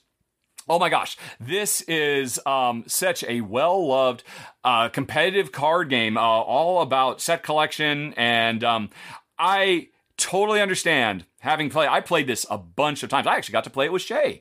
Uh, and uh, Ruel, Ruel, did I play with him as well? No, I, I, played Oak with him, I think. Or maybe I played. Anyway, I, I played it um, with um, Amy of Thinker Themer. I, I got to play this with a bunch of people. Jeff from Dice Tower West. I. I didn't want to return it to the uh, Dice Tower West library. I was having so much fun with it, and I can totally see why. Um, there is a, a, game I did a run through for a few months ago, Red Rising from Stonemaier Games, and and it, and they say right in the rulebook that I love Fantasy Realms so much I wanted to make a heavier, richer, more complex version of Fantasy Realms because Fantasy Realms is a very lightweight kind of gateway style game. And when I covered Red Rising. And I thought, oh my God, this is amazing. I love it to pieces. A lot of people said, yeah, but you should really play Fantasy Realms more because it's cleaner, it's simpler, it's more elegant. All that is true. Is I mean, this is an addictive game. You play it, you're done in 10, 15 minutes, you want to play it again immediately, and all it takes is shuffling up the deck and dealing out cards. It's just fast and everybody's engaged right to the end. The reason is because it's the rules are simple. On your turn, draw a card and then discard a card. You keep doing that until the game is over, and then the card the hand of cards you have at the end is how you score your points. And the trick is Every time you have to discard a card, you're potentially putting something on the table that other players could take that will be the game winner for them. And so you have a lot of tension, almost kind of lost cities, Reiner Knizia attention. And it just works beautifully, brilliantly. Personally, I still prefer Red Rising, even though I've now spent a lot of time. And by the way, don't be fooled. The, the box for Fantasy Realms lies. It says it's a three to seven player game, if I recall. Anyway, but the important thing is this game has awesome two player rules in the rulebook. I played this as a two player game and it's fantastic. This is a great two player game. I highly recommend it. Like I said, I still prefer Red Rising, but I really like this one a lot too. Number 11 at the show Fantasy Realms. Okay, I'm going to take a break. My throat is on freaking fire. Oh my gosh. Ah, oh, let's see. And, uh, you know, normally I just muscle through it, but I don't have to. I can pause. Mm. All right, so let's see. How is everybody doing? Um, let's see here. Uh, I, I, I, somebody did a sticker earlier. I'm not quite sure what it was for. Um, oh, um, uh, oh, applauded me. Oh, uh, um, Lothos, 8955. What were you applauding for? I mean, thank you. I, I, I will happily take the applause. Um, but uh, yeah, I, I, I, feel like I missed something that was going on. Oh yeah, you folks have been chatting for a bit, haven't you? Um, West Lloyd, out enthusiasm, Rahdo. Oh my gosh, um, I was just watching Kim's. Um, her next run through is probably going to be for Final Girl. I just watched her first take of it last night, and geez, that woman is so effortlessly entertaining. Um, just I mean it's just so I was so enraptured in the story she was telling. Even though Final Girl is a really simple game, you know I was you know when, when you got to the end and, and she uh, I I don't know if she's it's gonna be a final. She kind of ends with a cliffhanger. I'm like ah, don't stop there. I kind of got treated. I mean I often in my um, videos on cliffhangers too, and now I kind of got a taste of my own medicine. Oh my gosh, she is so great. Um, you know, she will replace us all eventually. And uh, she's actually a, an English professor, and she's on spring break right now. So right now she has the time to be able to do a bunch of videos. She might slow down in the future when classes start again, but oh wow, I am so happy to have her on the team. Mm. Okay, let's see here. Anything else going on? Doesn't look like there are any big events that happened. Um, so I think what was that? I was at number eleven, so now I'm moving on to number ten. Oh, okay, okay. Let's see. You know what? I'm not going to be able to gain. I'm just. Let's just finish this. Mm. Cheers. Uh, cheers to you, um, Dinoga. Uh, uh, Dinoga. Cheers indeed. Clink. I agree. Mm. Alrighty. it's water. I promise it's water. Actually, the tricky thing is, if you've been watching, I, I normally have this uh, a bigger like water jug. You click, you you know, as a. That's why I always say sip sip because I'm always sipping stuff with a little built-in straw. I I lent that to my mom the other day because her new dog Maggie has a tendency to knock over her soft drinks. She loves a cherry coke. She loves a colorful Mountain Dew, and she'll just fill up a glass with ice and put it there, and then she goes to the bathroom and Maggie gets up and drinks it and knocks all over. It's happened dozens of frickin' times, and I keep saying, Mom, it's okay. You can just get one of these things that Maggie can't get into. And she's like, I don't know. I like my ways, and so I've given her that so she can try it out. And of course, the first thing that happened was I wasn't there for this, but I heard the report. Uh, you know, she, she was using it. She went to the bathroom. Maggie knocked it over. She came back out. She went to push the button to make the straw come up. And because it had knocked over, it was a fizzy drink and it shook up. And she got a, a geyser of cherry Coke that would have made a bigger mess than probably what Maggie would have made. And so I had to, Mom, here's how you twist it open. You got to do that. And so we'll see how that goes. But um, You'll know it didn't work if the uh, the next R and R if my regular bottle comes back because Jen just, or mom just wanted to stick with stick. I mean, she she's almost seventy five. Um, sometimes it's hard to teach an old lady new tricks, um, but she's trying. She's trying. Oh, okay. Let's see here. So I am now out of water. I got ten more to go. Let's see here. And what else is going on? Am I forgetting anything else? No, I don't think so. So let's get back to it. Go back to the browser view. Okay, Tervis makes a great sealable cup, says Bing. Ah, well, I need to look into that, obviously. Okay. Um, and I will definitely make a note of that when I tonight when I go back and I search through all the chat and see if there whatever I might have missed and and so and so forth. Okay, so right, we just did eleven fantasy realms, so we're on to number ten through ice and snow. Spoiler alert: it's through ice and snow. It's number ten. Alrighty, so and folks, let's move on to number 10 on the list through ice and snow.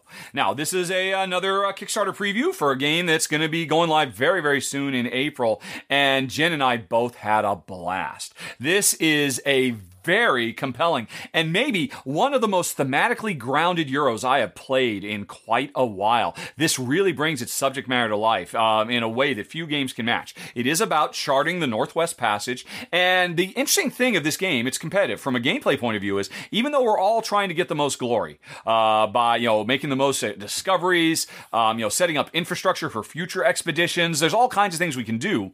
We are all part of the same expedition. So every choice I make make affects everybody else around the table. Um, you know, we take turns deciding which path is the expedition going to follow. Um, we uh, do a lot of worker placement, and the worker placement in the game is very, very interesting because you have three workers that you always have. Um, you know, your captain, your craftsperson, your or your your carpenter, and your scientist. Those are your officers, and then you have enlisted crew. And if you don't take care of those enlisted crew, they will starve and die, or they will mutiny, or they will get scurvy. All kinds of things can happen. But the important thing is you can supplement your crew based on what you do over the course of the game by um, befriending and working with the native peoples of the land, the Inuit tribes that are available. And um, let me just say, folks. I have never seen a publisher do a better job at um, involving the people who they are making a game about. The uh, I was talking to the developers of Red Tomatoes. They have worked. They're working with Canadian National Museum. They are working with tribal elders of the Inuit tribes that still live in these areas. Uh, they are paying for the consultation from the folks, and this is, I think, by far the biggest shining star for how board games can be at once more inclusive inclusive and more rich and deep when you spend the time to actually do a little bit more research than just checking out a Wikipedia article about your subject matter. And I'm absolutely blown away by it. Now, all that aside, it's a very, very compelling um, game too, uh, and it's very tense because not everybody will make it to the end. You will have mutinies, you will have starvation, you will be constantly um, facing the threat of running out of resources and um, having to deal with decisions your fellow expedition members make that can make things even harder for you to try to get out of the hole you find yourself in. And it's a beautiful game, and it is a tension filled game, and it's an incredibly thematic game. And I'm really impressed by number 10, uh, Through Ice and Snow.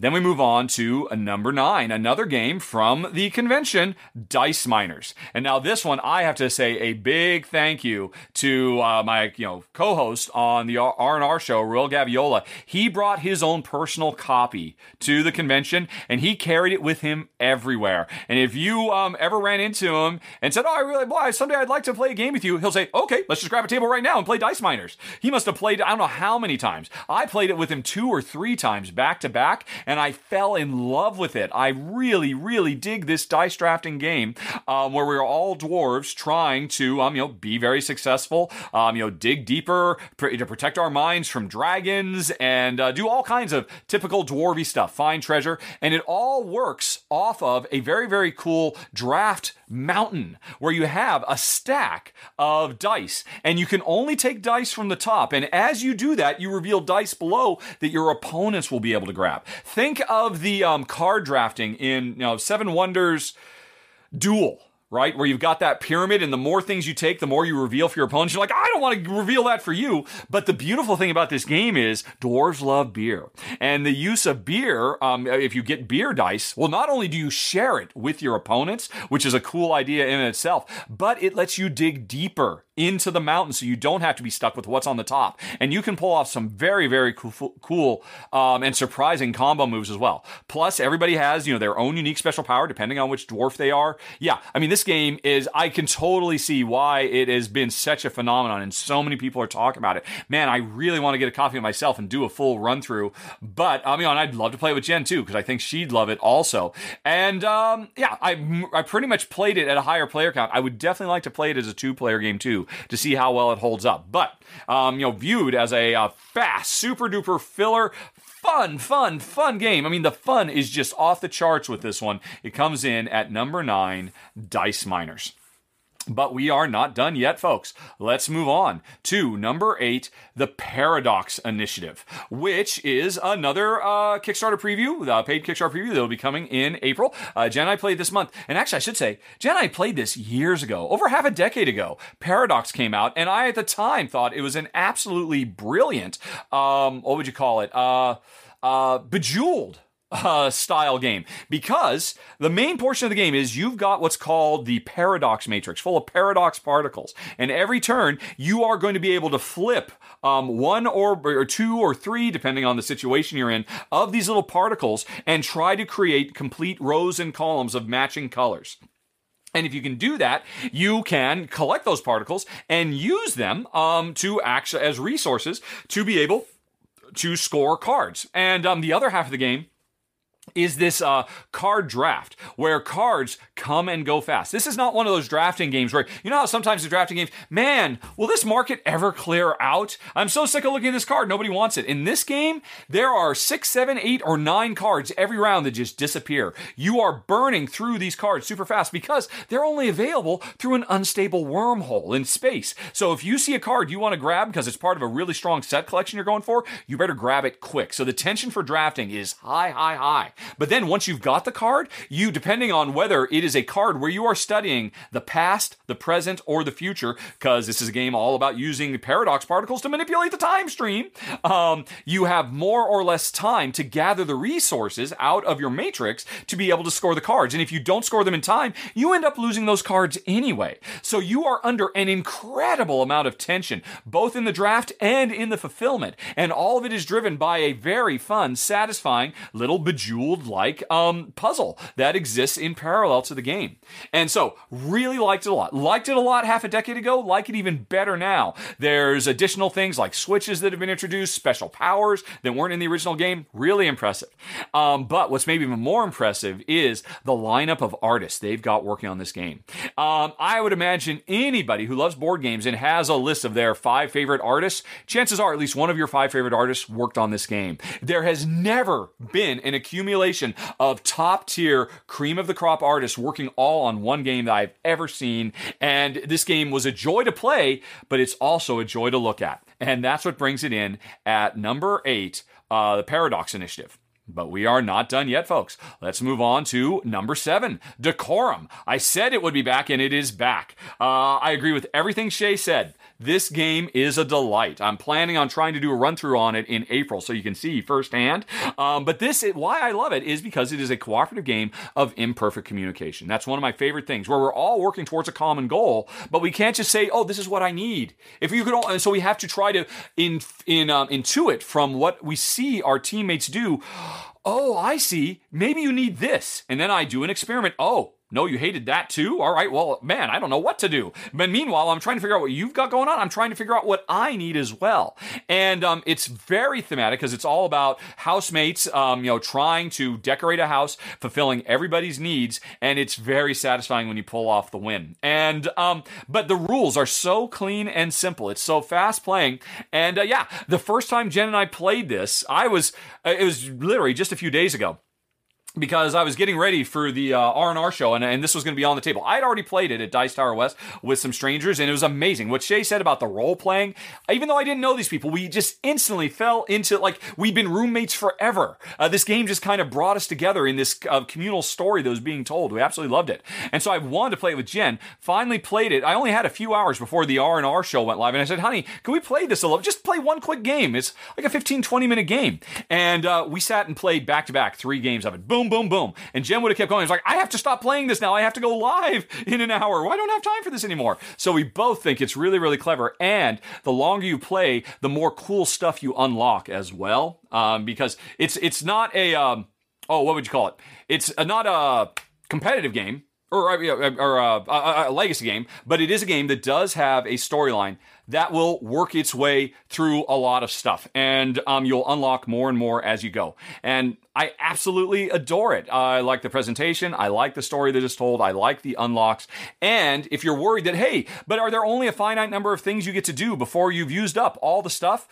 The developers are working on digital apps that will make randomly generated missions so you will have infinite replayability with the game, which is also very, very nice. And uh, I have uh, nothing but the highest praise for this game. Number eight, or seven, number seven, Decorum. Okay, then let's move on to number six, another paid Kickstarter preview. It is Oak. And this is such a pretty game. This one I got to play with Ruel at Dice Tower West. And then um, when I got back home, I played it with Jen. So I played at a high player count. I played at a low player count. It just works great.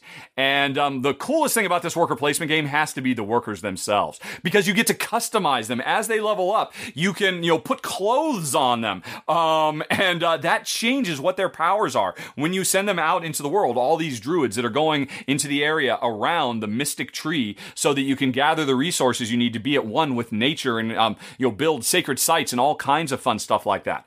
So I will not deny that the toy factor of this game is wonderful. It's just it just feels good taking these regular, already neat looking druid meeples you've got, but then adorning them with satchels and stuff is a lot of fun. But that's beside the point. The game is also a very fun worker placement game as well with a lot of really cool ideas as um, because every worker um, either uh, is available to us so that we can, you know, on our main board, so we can send them out. That means they're active or they're passive. They're hanging out under the tree. And a lot of times, to be able to do an action, you know, like harvest some resource or, you know, make some kind of artifact or whatever, if, if that space is blocked, I can still go there, even if your worker blocks, but I have to take some of my other workers and basically retire them to be under the tree. So things get very expensive very, very quickly. But there are actions I can take to take all these retired druids under the tree and bring them back into my fold so I can actually use them as workers. But I need them under the tree because those ones who are semi-retired or you know at least not active, they're passive, they have functions too because I can have them go climb the tree, which triggers um, in-game progression and gives all kinds of passive income benefits. I can have them go um, pick um, resources from the forest, and that's the main way to get them is to have these workers not available to you so that when you pass at the end of the round, while everybody else is still working with their active workers, my passive workers start going out and automatically generating resource, harvesting resources, finding them in the forest so that I'll be set up for the next round. I mean, that's a great idea that you very rarely see in games. The idea of, hey, the sooner I pass, the more passive automatic income I get, and it makes everybody else terrified. I've got to pass because you're getting all the good stuff and you're not leaving anything for me. And then everything all everything I just described is driven by a very cool hand management card game because you can't just send the workers where you want. You've got a hand of cards that says where you can send them. And when you send them to different places, the card also says, well, these are the actions they could do in this space. And you will get access to better cards over the course of the game. Um, and depending on how you build up your hand, uh, you can get stronger and stronger. And then there's there's so many cool ideas. I love the way artifacts work. I love the way potions work, and I love the way housing works. If you want more workers, you have to build housing for them. There's a lot of really cool, very wonderfully implemented ideas. This is definitely a worker placement game that has a lot of additional layers. It goes far above and beyond what you normally see. And Jen and I really dug it. It's uh, number six on the list. Oak. Then we've got number five, Welcome to the Moon. And um, this is another one that I got to play at Dice Tower West. So I was just showing a picture. And uh, you know, if you if you're all familiar with Welcome To, Welcome to, which is a flip and write style game where every round there's a set of cards that um, are basically lead you to entwined drafting. I can take a card with a number and an icon, or a different pair of number icon, or a different number pair icon. The original Welcome to was basically set in French suburbia as we're trying to build out a model suburb home. The core gameplay is still available in Welcome to, but now we are traveling to the stars to save humanity. And the game comes with I don't know how many different missions but each mission has its own completely unique roll and write or flip and write style board that everyone's playing on. The first one we played, because I played with a group of people, and we all thought, yeah, this is nice. If you like Welcome to, this is kind of a nice variation. But when we played the second one, which completely obliterated how we understood the Welcome to system and made us think about it in a completely new and different way, we were all flabbergasted and could not wait to keep playing this to see how else are they going to completely reinvent the wheel. Welcome to is already brilliant. I have Welcome to, but I now have Welcome to the Moon. And I don't think I'm going to keep holding on to Welcome to because Welcome to the Moon offers so much more. Plus, I'll be honest, I really love the uh, you know the spacefaring theme and all that. It's absolutely phenomenal, and I must try all the other missions, and I cannot wait to play it with Jen uh, because I know she already loves Welcome to, and oh man, her mind is going to be. I, I, just can't wait to watch her mind be blown the way mine was when we get to that second mission. If you do, folks, I do have to warn you though. If you do pick up Welcome to the Moon, the first mission has some really horrifically some of the most poorly written rules I've ever seen, specifically related to the first mission, that make it almost impossible to understand how to correctly play the first mission. So if you get this game, either skip the first mission or go download the FAQ from the publisher. Uh, because then then you'll ha- know how to actually play the first mission. But oh my god, once you get to that second mission, it's gloves off. I- I've never seen anything quite like it. It's absolutely amazing. Welcome to the moon. Okay. Whoa, we're, we're in the final stretch now, folks. Let's move on to uh, number four Wind the Film, another game from Dice Tower West. And I have to give a huge shout out to Jin, a fan of the show and a friend of Ruel Gaviola, and I assume a fan of Ruel's also, who brought two copies of the game and he wanted to play this with me because I, I totally missed this game. It was uh, uh it's an older card game um, from Saashi and Saashi. And I really like their quirky offbeat uh, designs, but somehow I just missed this one at the time.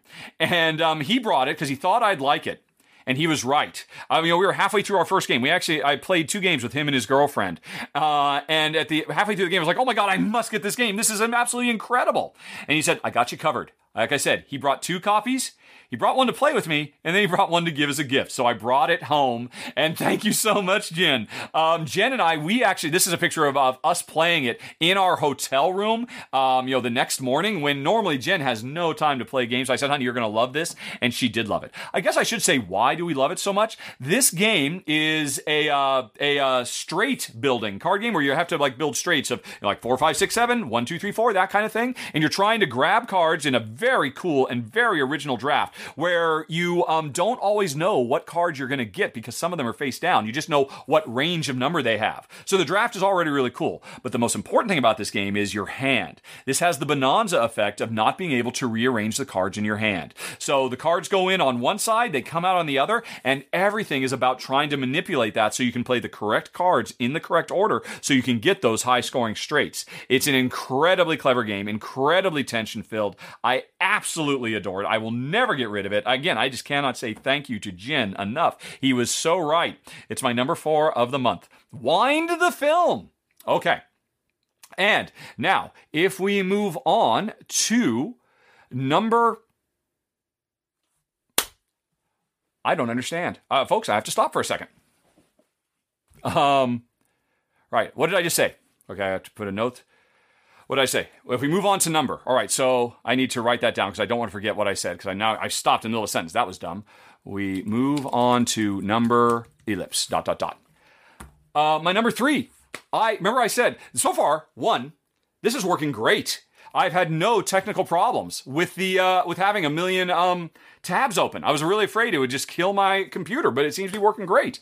Here's the problem: I don't have a tab open for number three. I I screwed up, and I'm like, ah, what am I gonna do? So I quickly have to fix that. And by the way, what the heck happened? Why did the fight music start playing? Does anybody have any idea? That totally freaked me out. I'm sure, um, you know, people will say, wow, Rahdo really got flummoxed there for a second. It was like, oh, two people were dueling. Oh man! Well, uh, halfway through the fight, I was like, "Okay, I can't focus," and I literally muted it. I thought there was just some bug. I totally forgot that I had set it up so it plays the music while people mute. I have unmuted it, so people feel free to duel totally feel free to duel. I will just suck it up, and um, you know, I, instead of muting it, I could have just gone. I just thought it was broken and it was never going to stop, and I'm like, oh no, the audience must be going nuts. I gotta kill, kill this. So don't worry. In the future, if I hear random fight music in the middle of a thing and it's freaking me out, I will just adjust my own local volume rather than mute the whole thing because I thought it was a bug. that is awesome. Uh, who won the duel? I suppose is the uh, the important thing. And, oh no, no, uh, don't apologize, Kabuki Kid. That's awesome. If I'd known that's what was happening, it would have made me so happy. Um, like I said, I was just nervous because I thought it was a bug. Because um, I mean, because I, I I looked in the corner of my eye and saw, oh, there's no plane. Everybody's not fighting. Oh, it must be a bug. Okay, do I just leave this alone? I mean, I can probably get through it, but oh, it's probably really annoying for everybody. Okay, I'll just kill the sound. But Oh, and so I denied you your, your victory music. I apologize. Won't happen again. Um, I, I, I, yeah, I, I, uh, Forrest, I imagine I could have seen the, uh, the, the duel too. But I mean, you have to understand, I am looking um, it, at, at, the at scene in a tiny little window that's about the size of an iPhone 4 screen. So you are all just super tiny little ants walking around, and you know probably the duel was happening behind whatever words were on screen. So I mean, to me, it just looked. I mean, I I, I just couldn't see it at all. But no, that's awesome by all means, duel away. Now that I know that that could be what it is, it will not phase me at all. I'll just smile inside and I'll look forward to seeing who won afterwards. Okay, but anyway, I've still got to get my. Why do I not have a third? All right, intro. How did this happen? That's ridiculous, but I will fix it now. I will get it queued up. All right, it's uh, it's founders of Teotihuacan, by the way. All right, which just went live this morning. So let's go on ahead and get that queued up. All right, I I, I could have sworn. I mean, I, I know I'm really goof prone in general. I'm sure people have noticed that in my videos, but I am generally pretty good on just rote. Okay, get all your ducks in a row. I'm, I'm an incredible data entry guy. I used to do that in college, um, working for Aldus uh, back in the day. But anyway, okay, so it's queued up. I've got my number three, and let's see, is my number two and my number one there? Yes, they're there. All right, so okay, you can go away. You are queued up. Um, right, wind the film is no longer the thing.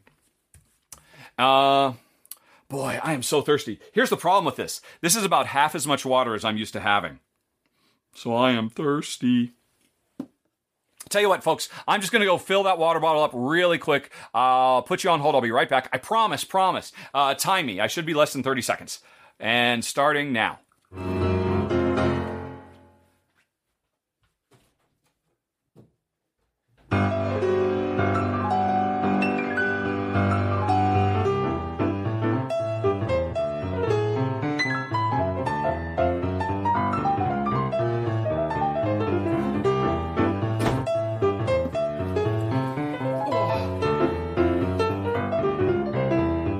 Did I make it? I should I could have counted in my head, but it didn't occur to me to. All right. Okay. Um, oh, it looks like some people are wanting to duel. All righty. And there is money involved. You have to actually, and, and the other person, I believe, has to accept the duel. And the other person has to have enough money to actually uh, pony up. Oh. What an odd one we've had today, huh, folks? We're almost done. Okay, I will let you uh, get back to your dueling. And there you go. Okay, hold on a second. Let's go on ahead then. And um, let's see. Oh, shoot. Uh, why ah save? Right. So don't want to obscure. There we go. There we go. Yeah, let's go for it. I have to make the screen bigger so I can see what's actually happening. Who is it? Oh, it's a battle of giants. Oh wait, no, Goblin isn't embiggened. Normally you are. So it's a David and Goliath situation with a critical from Goblin and a miss from the Goliath from Duck of Death, but Duck of Death dodges. This is so cool. I love how everybody just gets out of the way. It is too bad that if you do it, that you know me having that text on screen. Oh, and then just cut you cut you down. It is a shame because I guess it, they always probably try to arrange themselves in the center of the screen, right where I've got the text saying what game I'm talking about. So that's kind of unfortunate. But good job. Um, Woohoo, indeed, Duck of Death. You have truly lived up to your namesake today. Um, uh oh. Are we having more now? Is this, do I just need to sit here and let you folks? Um, let's see. Wes Lloyd just tried to duel. It looks like, uh, uh, you know what? I bet you it probably does have a cooldown. There's cooldowns for everything on this system. So that's probably what it is. Although it's a shame that, that it doesn't warn you about that. But anyway, I got to get back to work. You folks, you folks are going to be the death of me. All right. So Let's see here. Um, all right. Well, go ahead. Go ahead. Have your fun. Uh, be home in time for dinner, kids. Let's see here. Bum, bum, bum, bum, bum, bum, bum, bum, bum, bum. Ba ba ba ba ba. Ba ba ba ba ba. Ba. I cannot do it as well as uh, Jim Carrey did in the uh, Cable Guy. Um, of course. Oh, I see, Kabuki. You've gotten your star power back. I think um, I uh, when I was trying to find why the uh, what do you call it the the avatars weren't dancing. Um, one of the things I said to do is clear your cache, and I think when I cleared the cache, it cleared the invisible leaderboard that says Oh, Kabuki, cut down by Denoga. Uh, who has the most? Who's collected the most stars and who's given out the most hugs? So you have to work. You have to earn that stars. I don't know. Considering the fact that you always monopolize that thing, I might reset that every week now that I know it's there, just to make you not be permanently superstardom. Since um, you are the best at the 45 second delay uh, that it requires to be able to successfully jump. Mm. Okay. Anyway, though. So. Uh, yeah. it helps you find yourself. Is, is that, I mean, uh, like a, deep spiritual thing you're saying? It helps you uh, one with the universe? Well, tell you what, you don't have all the stars today. Everybody has stars. Stars for everybody. Everybody jump now. There we go. That'll keep you busy for a second. Except you're all stuck. Um, okay, there you go. And I'm Detray. Just subscribe. Thank you, I'm Detray. Um, I'm I'm glad to hear the tray is in the house. It is good that we have the tray present. Oh, look at Kabuki using her slingshot uh, tricks to catch a whole bunch of them, while the noobs are just uh, typing in exclamation point jump. Of course, she knows all the tricks. She's never going to lose those stars ever again. Uh, but anyway, okay. I need to get back to it, Pruitt. So let me get back all my stuff on screen now that I've got number three. And it's a good thing I wrote down because I do not remember what I just said. I said, now we move on to numbers. Okay. And we're moving on to number three. So I have to say, oh, but first of all, I have to put the uh, other thing back on the screen that was on screen. So to people who watch this years from now, they'll never know. It'll be a perfect cut. They'll never know the, the silly hijinks we all got up to behind the screen. Okay, wind the film. Um, is number four. So we move on to number. So I just have to say three uh, Founders Table. Okay, so let's get back to it. Back to the small window, so I can't see what you're doing. Uh, so I can see all the other stuff. I can keep track of. It's it's literally. I feel like I'm sitting down at a uh, 747. There are so many menus. I've got one, two, three, uh, four, five, six, seven, eight, nine, ten different elements I am keeping track of uh, while doing all of this. It's actually quite silly. All right, so we move on to number three. okay. oh, gotta go back to the browser view. Okay. shoot. Oh, shoot. But I need to have the other one up. Right. Because we need to still have that image. So, oh, I didn't think of that. All right. Can we reopen close tab? But the re oh, but that's me trying to get to all right, was it this one? Okay, was it was it oh, it was this one, wasn't it? It was this. And if I go back and I go back, well I get there it is. All right, there it is, wine film. Okay, so the picture will be the same, I'll say, right, okay all caught up now, I think. So, where's the right? Is it here? Yes, it is. Mm.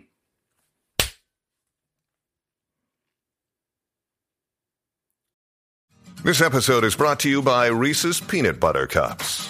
In breaking news, leading scientists worldwide are conducting experiments to determine if Reese's Peanut Butter Cups are the perfect combination of peanut butter and chocolate. However, it appears the study was inconclusive, as the scientists couldn't help but eat all the Reese's. Because when you want something sweet, you can't do better than Reese's. Find Reese's now at a store near you.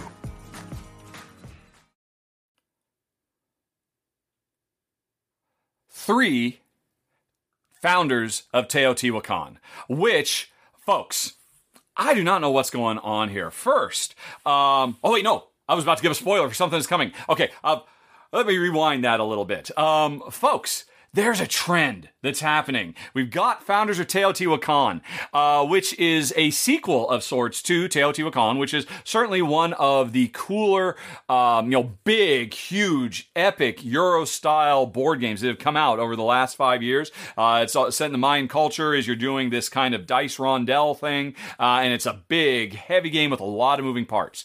Here comes the sequel, Founders of Teotihuacan, which takes the same setting and some of the same ideas, most notably building a pyramid at the center. But now everybody's got their own pyramid they're building instead of building um, a, kind of a communal one on the main board. And the dice rondel worker placement thing has been replaced with um, worker placement tile drafting for polyomino Tetris pieces. So it's a very different game. Same setting, same kind of feel of the world, but such a hugely different game. And I love it. And here's the deal, folks. So the trend I just said is maybe starting. I love it better than the original. Teotihuacan is a brilliant game, made even better with some of its expansions. But if you put both of them down in front of me, I'd want to play Founders of Teotihuacan Six Ways to Sunday. It is a wonderful tile laying game, very fast, very deep. And what really makes it stand out from the huge assortment over the last few years, we've gotten such a big um, cavalcade of polyomino tile laying style games. And polyomino, folks, when I say that, I really mean like Tetris pieces, right? You know, those are polyominoes. What makes this different is the world, the the board I can place these on serves two functions. There's really three. There's where I place the tiles, and I'm trying to you know jigsaw puzzle them together to make most use of space. But when I put down good producing tiles, I surround them with all the goods they produce in the form of of uh, cubes for gold and lumber and stone. And so I have this tough thing. I want to get everything squeezed in really tight to get maximum use of space, but I need to keep everything really far away from each other so I've got enough room for all the goods I need, which are what I spend to be able to build more stuff.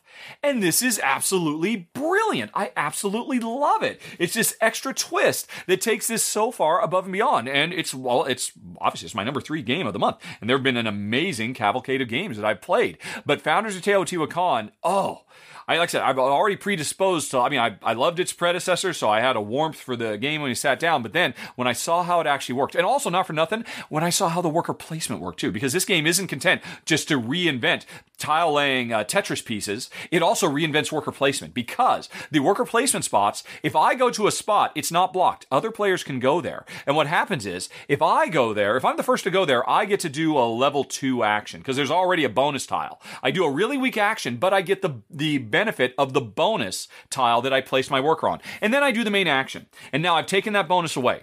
So other players can go there, but why would they want to go there if I've already gotten the bonus? Because when somebody else goes there and places their worker disc on top of mine, they use both of our discs. And so suddenly they get to do a higher level action. But then I could come along later and say, you know what? I'm going to put another worker on that same space. And now I'm going to use three of those workers. So you get this compounding action thing that is really cool. But it's also an area control thing because once three people have visited a space, it's locked out. Nobody else can go. So you want to wait for other people to take those early steps so that you can get in and do the super move at the end, uh, unless somebody else beats you to it. But you also want to be the first player to take the step so you can get those really cool bonuses. It's neat. Very, very good. Highly recommended. Again, no surprise. It's my number three of the month. Founders of Teotihuacan. Okay. But then let's move on to an even better game. Number two, the Isle of Cats Explore and Draw. And this is the other game that's in this new um, trend that I'm talking about, where the simpler, lighter, more streamlined sequel to a previously available big, ambitious game comes along and makes me fall in love with it so much that I'd rather play the sequel than the original. Isle of Cats is an incredible an absolutely awesome um, polyomino Tetris tile game that's fused with card drafting, very, very reminiscent of. Uh, uh, Bunny Kingdom, uh, or you know Seven Wonders, or uh, Sushi Go, and it works great. Um, you know, it was probably my highest or second highest ranked uh, polyomino tile laying game of all time. It was so good. It was so deep and so rich, so much stuff going on. Although you could also turn a lot of those modules off and turn it into a very, very family friendly introductory game too. Very impressive design. But then Frank West, the designer, goes and revisits it and turns it into a roll and write. Or, well, I guess a flip and write, because uh, there's a bunch of cards out. We're drafting the cards, doing entwined drafting, not dissimilar from Welcome to, and uh, but still with the goal of filling up our ships full of cats. Used to be we actually had um, you know real cardboard tokens that represented the cats that we were trying to squeeze onto our ship. Now we actually write them with colored pens, and oh my gosh, Isle of Cats is amazing. Isle of Cats Explore and Draw is even better uh, for a bunch of reasons. And actually, if you want to know why, you don't have to take my word for it. Go check out my run through that I filmed with Ruel Gaviola, my co-host from the R&R show. We had a great time going up against each other, but also going up against you because this is a bingo style game. Um, every round, everybody gets access to the same stuff. So if you go to my run through for Isle of Cats Explore and Draw, check out the show notes. There will be a link you can follow that will let you print out a black and white version of the board. And then you can play along with us and see if you can beat our scores. And you will see for yourself why this is got to be. This might be the best polyomino tile layer there is on the market, at least until Unknown Planet comes out. Because oh my gosh, that's good too. But anyway, that's in the future. Um, you know, a little bonus game to mention on the uh, monthly roundup. Isle of Cats Explore and Draw is just the best. Uh, everything I loved about the original one, and most notably the incredibly intricate polyomino pieces. These are not simple Tetris pieces. These are not L's and S's and O's and um, what's the other one? The straightaway, the line, um, eyes, I guess. These are incredibly complex things that are, you know, that, that are almost as tough to get to fit together as a real thousand piece jigsaw puzzle. So it's so much more satisfying to make all these things work and plug the holes that you end up creating um, and try to fill your ship with as many cats as you can to save them from encroaching pirates. Love it to pieces. My number two game of the month, and that's saying something, folks. Isle of Cats Explore and Draw. And the reason it's saying something is because I said right up front, uh, right after Shay's bit, that we were not done talking about some of the games he talked about. I uh, talked a bit about Decorum. It's time to talk about my number one game of the month, Ark Nova. Um, yeah, any other year, this could be my game of the year, quite frankly. And um, I, I, don't know if it's my number two or my number three of the year. I will be doing in April or May a revisit of my top 10 of the year 2021. Ark Nova's in the top three. And for all the reasons Shay talked about, you can just go back and watch what he said. I don't really want to repeat it. All I will say is he says maybe it's better than Terraforming Mars. Uh uh-uh. uh no maybe about it. This thing, as far as I'm concerned, destroys terraforming Mars because um, what he talked about, this brilliant system of action selection, which was borrowed from an older Civilization game. I think it was Civilization New Dawn, although it existed in a game even earlier than that. I have not played those, but it works so well here. And actually, it's interesting. When I, I played this with Shay at Dice Tower West, we sat down and played it, an epic two player uh, between me and him. And, uh, and he was talking about New Dawn and how he thought this was better. This took the ideas from New Dawn and improved on them as well.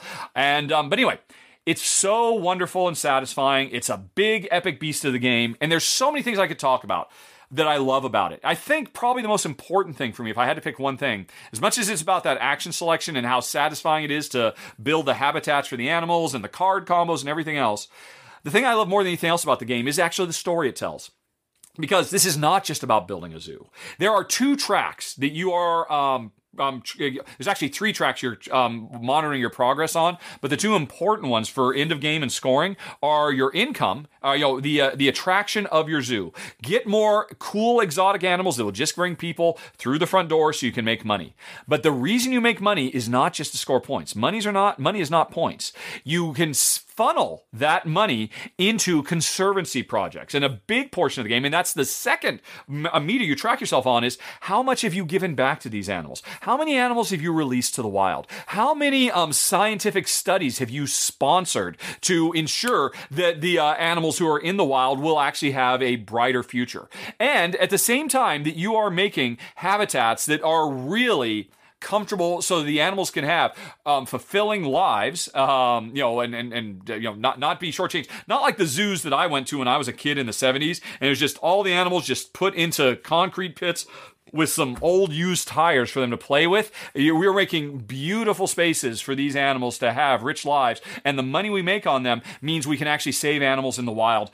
That's the crux of this story. This is a science led game. That it is all about the science of, of animal protection and animal rights that this game really puts first and foremost. That's where you get the majority of your points, not making money.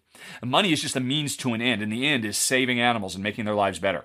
And um, yeah, I could talk forever about how great the gameplay is and how smart the the action selection and the objective system is brilliant. Uh, when somebody uh, does an objective, you create objectives suddenly for everybody else. So many cool ideas.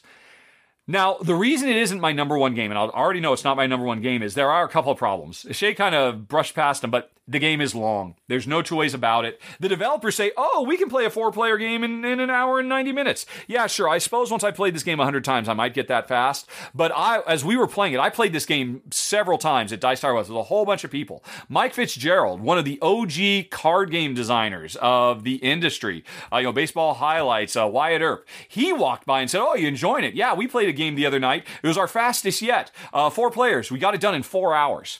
And I think that was a pretty common thing for people I was playing with who were familiar with it. It's kind of assume an hour per player. And that is long and that is hard. And the only thing keeping this game from the upper stratosphere for me is some kind of terraforming Mars prelude esque expansion that lets you supercharge the game and get to um, the finish line faster. Um, when Jen and I got home and we played it, we I mean, our, our first game took us over three hours. Now that's because we were jet lagged and we were super tired and we shouldn't have been playing it. But and we loved every second of it. Don't get me wrong. I would not begrudge them if they decided never to change it because every second of this game is brilliant. I just want to be able to play it more, and the shorter it is, the more I can play it. Who knows? Maybe like the previous two games, in a couple of years, we'll be getting Ark Nova, the sequel, that is a brilliant game that um, you know I love even more than the previous. But for now, I it, it is pretty close to heavy, crunchy, thematic Euro perfection. My number one game of the month, and Shay's as well, Ark Nova. And that's it, folks. We are Dunsville. Hoorah! That was a whole bunch of games. And I am exhausted, but um there's no rest for the weary because it's uh, it's April. It's time for me to keep on making new games. And by the way, folks, I probably should have led with this, but I'll end with this instead. Uh, as of April of this year, 2022, it will be I will have done 10 years of Rahdo Run Through. It is my 10th anniversary. And if you're asking, well, what are you going to do? Nothing. I'm really not that big on anniversaries. Ask me, sometimes you ever meet me and Jen in real life, or you ever meet Jen in real life, ask her, what did we do for our 30th wedding anniversary? The answer will not impress you. Um, but I, I, just wanted to mention that. I, and I want to say thank you to everybody. I mean, some of you watching this have probably been with me from day one, 10 years ago, when I picked up the camera and decided to shoot Helvetia of all things for some reason. There's been a lot of ups, a lot of downs, a lot of highs, a lot of lows. And, uh, and I'm more excited now about the channel than ever before as new voices are showing up. As um, you know, Kim is Shay is fantastic. Ryan does the best rules run throughs ever. Uh, Ruel, uh, it's the high point of my week every week to sit down and talk to Ruel about games for two hours. It's a lot of stress in the lead up because of all this live streaming, but I just love hanging out with Ruel, and he's just such a warm, wonderful person and brings such a great perspective to games. I love having him on the channel. Uh, Kim, Professor Kimberly Tolson, is absolutely amazing. You just wait in April. This is going to be her month. She is going to explode, and you're all going to um, just wonder why are we even watching Rahdo? Can Kim do more videos? And if all goes to plan, we're going to have some more new contributors appearing on the channel for the first time, and I'm maybe the most excited about them yet. I have been a fan of this other channel. I will not say if it's a he or she. I don't want to spoil anything. I'll just say uh, this other channel, they, they, are fantastic, and I am so excited, and uh, you'll be seeing them coming soon as well to celebrate the 10th anniversary. And uh, that's it. Folks, I guess in closing, one more thing, though, to make it a bit bit less about me and a bit more about the rest of the world and, um, you know, getting together as gamers and helping out. Uh, one more time. Uh, if you go to, um, what's it, http colon slash slash jv.rahdo.com, you can still bid on the last four of Jen's Ukrainian um, Witwat, and those will go to a very, very worthy goal. Oh, and while we're talking about another very worthy goal right now, if you don't watch it, um, the R&R show is a weekly show that Ruel and I do. Every Tuesday we stream it, and then it gets on YouTube every Wednesday, where we just do a top 10. The top 10 we did this week was upcoming Kickstarters, crowdfunding games, and if if you haven't yet, could you just go watch the first five minutes of that one? Because Ruel and I talked about a fundraising campaign that is very near and dear to our hearts. And if you're the type of gamer who has ever said to yourself, boy, how can I spread the gospel of board games. How can I, you know, open up more eyes? This is your opportunity to do it. Um, there's a link for it down in the show notes. You can hit that eye on the top right corner screen. Just watch the first five minutes of episode 34 of the R and R show. And um, if you're going to back anything on uh, board game related in the month of April, please consider the uh, the one that Ruel and I talked about at the beginning of the show. And uh, that's it, folks. Oh my goodness. I got to get to work. Uh, there is no rest, and there's plenty more games that are coming. If you want to know what games I'm covering, and me and others are covering, hit that eye in the top right corner screen. Go to comingsoon.rahdo.com, and you'll be able to uh, plan accordingly. But, folks, I am Dunsville. So I want to say thank you for watching this, and thank you for everybody who's been with me all the way through. Uh, ten, it's been 10 crazy years, um, and I've learned a lot. And also, of course, in closing, thanks to the sponsor of the show, Fun Again Games. Have a very, very nice day, everybody. Talk to you later. So long. Uh, bye bye. Oopsie! I hit the wrong sponsor. I am going to have to do a little bit of editing and fix that. Floodgate did not sponsor this Fun Again Games. Flood. Oh boy. Urgh, I'm exhausted. Fortunately, I refilled on water. Hey, how's everybody doing? You still with me? Mm. Free ad for Floodgate for you, Jack. But um, uh, nope, I, I will fix that because I've got to edit out those mid things anyway, so it'll be easy. Um, to just uh, you know kind of shift over the transition. It'll be fine. It'll be fine. Silly me, silly me. Okay, so I said right up front, folks, that if you had any questions to um, you know ask them in the form of a question, where your question mark was at the beginning instead of the end of the uh, of the chat. So let's see if you did. Okay, um, here we go. Okay, well, first of all, First of all, um, here's the thing. Okay, it is working. I, this hasn't always worked, but uh, in case you didn't know, the longer you watch the show, the more channel points you earn. You can do all kinds of stuff with the channel points. You can hit that little cursive R at the bottom of the chat to see what you can do. One of them is you can highlight your messages so they appear, and it's supposed to be those uh, highlighting those messages makes them appear in my little program, and it looks like they did. So at some point, Wesseloid wanted to point out, FYI, um, Wine the Film is obtainable in the West under the title Photo. I did not know that. Oopsie. I. Crap. Why didn't I know that? I should have said that in the video. God dang it. Uh, do, I, do I have the strength of character to record myself fixing that? I really should have. Eh, maybe I will. Okay, but but thank you, uh, Wessel. I had no idea. I did not know it had gotten a reprint and a rename. Did anything change about the game, or is it pretty much the same? Um, let's see. What else? Boop de boop. Oh, uh, you can spend your Rahdo points to get an avatar. Yeah. Um, yeah. Uh, uh, the longer you watch the show, the more points you get. Mostly, you use those points to unlock segments of the R and R show, where Will and I will do royale ranks, or we'll do arguments and all kinds of stuff. But if you save up enough points, you can get yourself an avatar, but it'll only be for the length of that episode. So you know, spend them early and enjoy it for that episode, because uh, the next episode that's a temporary thing. Okay, and then let's see. Also, it would appear. Oh, Wessel, yeah, I saw this. Uh, you know, talking about the Jack Vasel. Obviously, thank you for reminding me. I might have forgotten otherwise, so that was very handy. Now let's see. Were there any questions? A few, a few. Let's get going. Um, boom. Uh, Wesseloid wonders, do I have any opinions about the new Geek List item and comment formats? Um, I'm glad that they work on phones. Uh, I, I don't know. Let's see. I haven't looked at it that much. It seems like the comments don't appear until you expand, right? Is that the main thing? Did they used to appear? Or it used to be like just two, the two most recent comments would appear and then you could expand, but now no comments appear? That's unfortunate. I remember it used to be, I remember years ago when all comments existed at all times. And Aldie, or you know, the people of Board Game Geek ultimately had to shut that down because it was literally going to destroy the site because the database queries were just too overloading every time anybody went to a busy um, uh, what do you call it? A, a, busy geek list. So they, they had to shut that down. And so they changed to, oh, only the two most recent ones appear. And I can only assume that their aging architecture still probably couldn't handle that. And that's why, hey, we're in the middle of a redesign. So how about we just fix it so comments don't appear unless you expand? That is the case now, right? You know how I could find that out. I've, I've got an easy way to do that. Let's go back to the browser. Oh, except I closed the browser because I'm a dummy. Uh, let's open up a new browser, uh, new tab, make it a standalone browser, and uh, point to that to do do do do do do Oh, I, I need to get something. Oh, to go to jv.rahdo.com. Let's see here. And then point you to Chrome. Where, where is it? Why is it not going? Okay, just fine. Do something.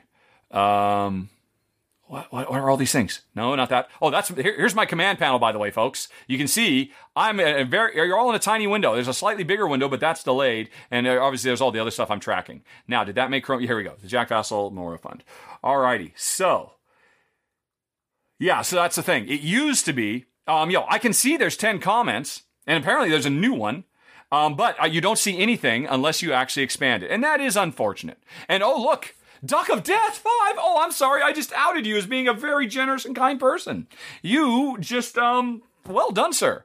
I think that this is going to run for a couple more days. Oh, I'm sorry, Duck of Death. I don't know. I didn't. Oopsie. Um, you've beaten Dan Hallagan, the designer of Obsession, uh, which is a very cool board game. But I'm sure you will be outbid.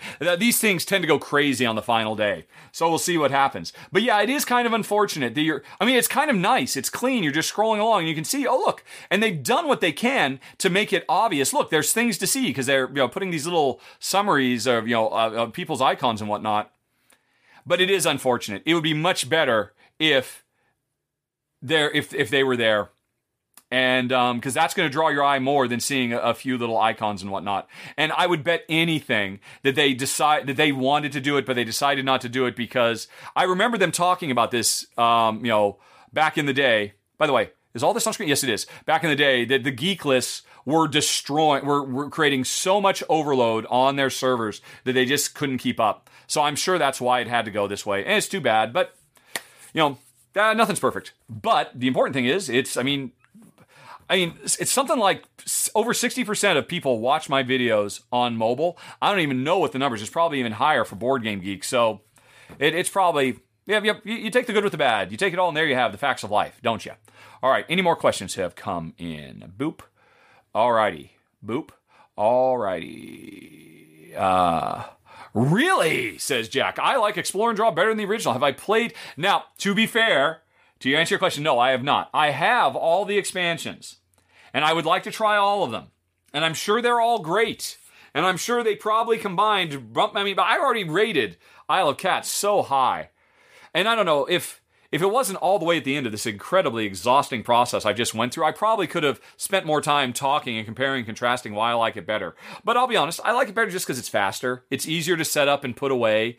Uh, there's less work. There's um, and uh, it's just all about the polyominoes. The coolest thing about Isle of Cats is those freaking cats and the treasures, those weird, crazy shapes. And um, with uh, with uh, uh, uh Explore and Draw, it's hundred percent about that.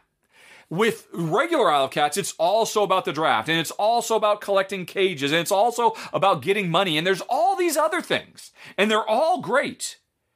But still, when I play Isle of Cats, my favorite thing about Isle of Cats is the really awesome Tetris pieces. So I think more than anything else, that's why Explore and Draw works better for me.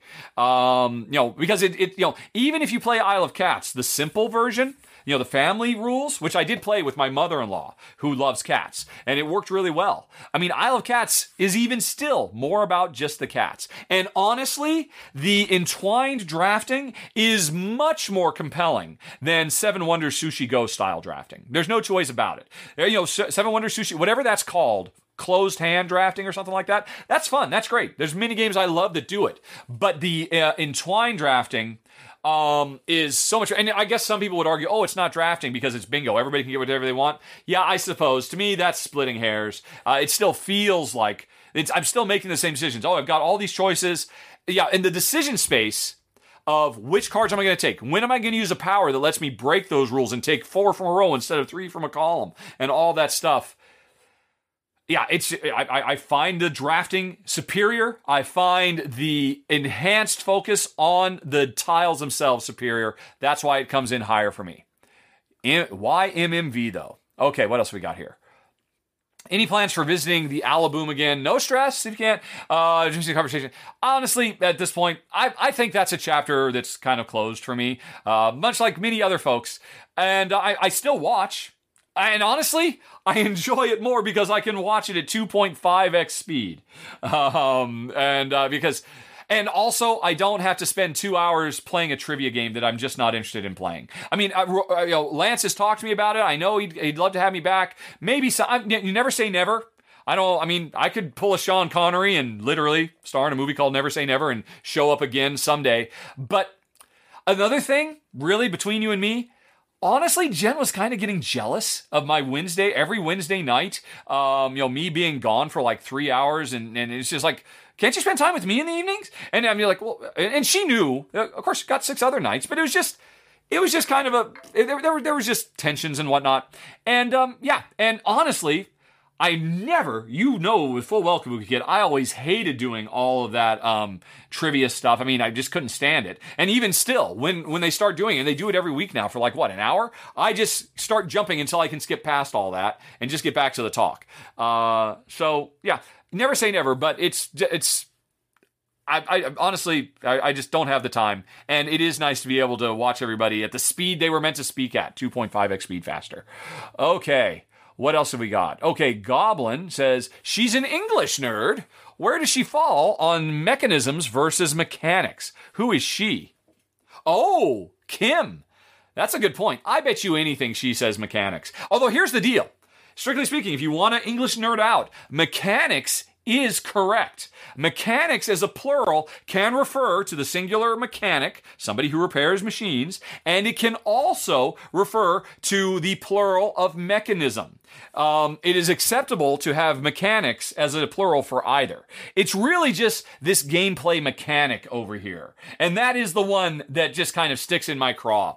Although, I'll be honest, when I was in the video game industry, I said it all the time too. It wasn't until somebody pointed out to me after I got knee deep in board games that I realized, oh, yeah, that does sound weird now that you say it. I'm going to stop saying it. And then for a while, I crusaded about it until I realized this is the stupidest thing in the world to crusade about. There's so many more important things I could, I could, uh, you know, harp on about. So, but I bet you anything, she probably says mechanics. But again, mechanics is fine. The question is, does she say, well, this dice system is my favorite mechanic in the game? But again, if she's an English professor, she knows better than anybody. Language evolves, and you shouldn't be too precious about it. As long as your ideas get across, then language uh, achieved, and you should let it grow and change. That's the beauty. It's it's why it's our most important invention as a species, and we shouldn't stifle it. That doesn't lead to anything good. So, boom. Okay, no more questions have shown up or at least nobody asked a question where they started their question with a question mark. So I think we are Gonzville. So it is time to pull up the radiometer 10,000 and let's see what there is to see. Okay. Oh, Becca. What is Becca Scott doing? I really feel like we should raid her. Oh, I should totally raid her because every time I ever see her, she's playing a video game. She, what is she playing? What is this? Is this Dinosaur World? No. Oh, this is she's playing a Jurassic, uh, the new Jurassic Park board game. Is it the Legacy one? I don't know. The Isla Nublar, I bet you it is. And um, and she rated us last week, so it's time to return the favor. Everybody, um, man, if I could get Becca on the channel, that would be incredible. Oh, she would be, she would do, she would do such a great job. But anyway, that's neither here nor there, folks. Um, go, let's go get her uh, and tell Becca she already knows I'm her biggest fan. So uh, have a good time watching, probably, a new exclusive early look at a game. Very exciting. Uh, raid! Purple button, go, go, go, go, go. Alrighty. Did it work? Let's find out.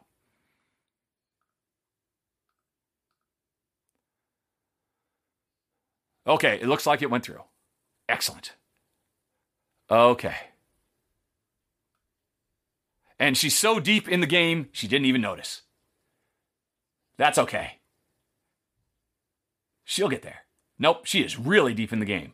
Okay, but that's okay. I don't do it for my glory. I do it for her glory because she is awesome. Everybody enjoy the show. I've got some editing to do now. Oh, wait, oh, there we go.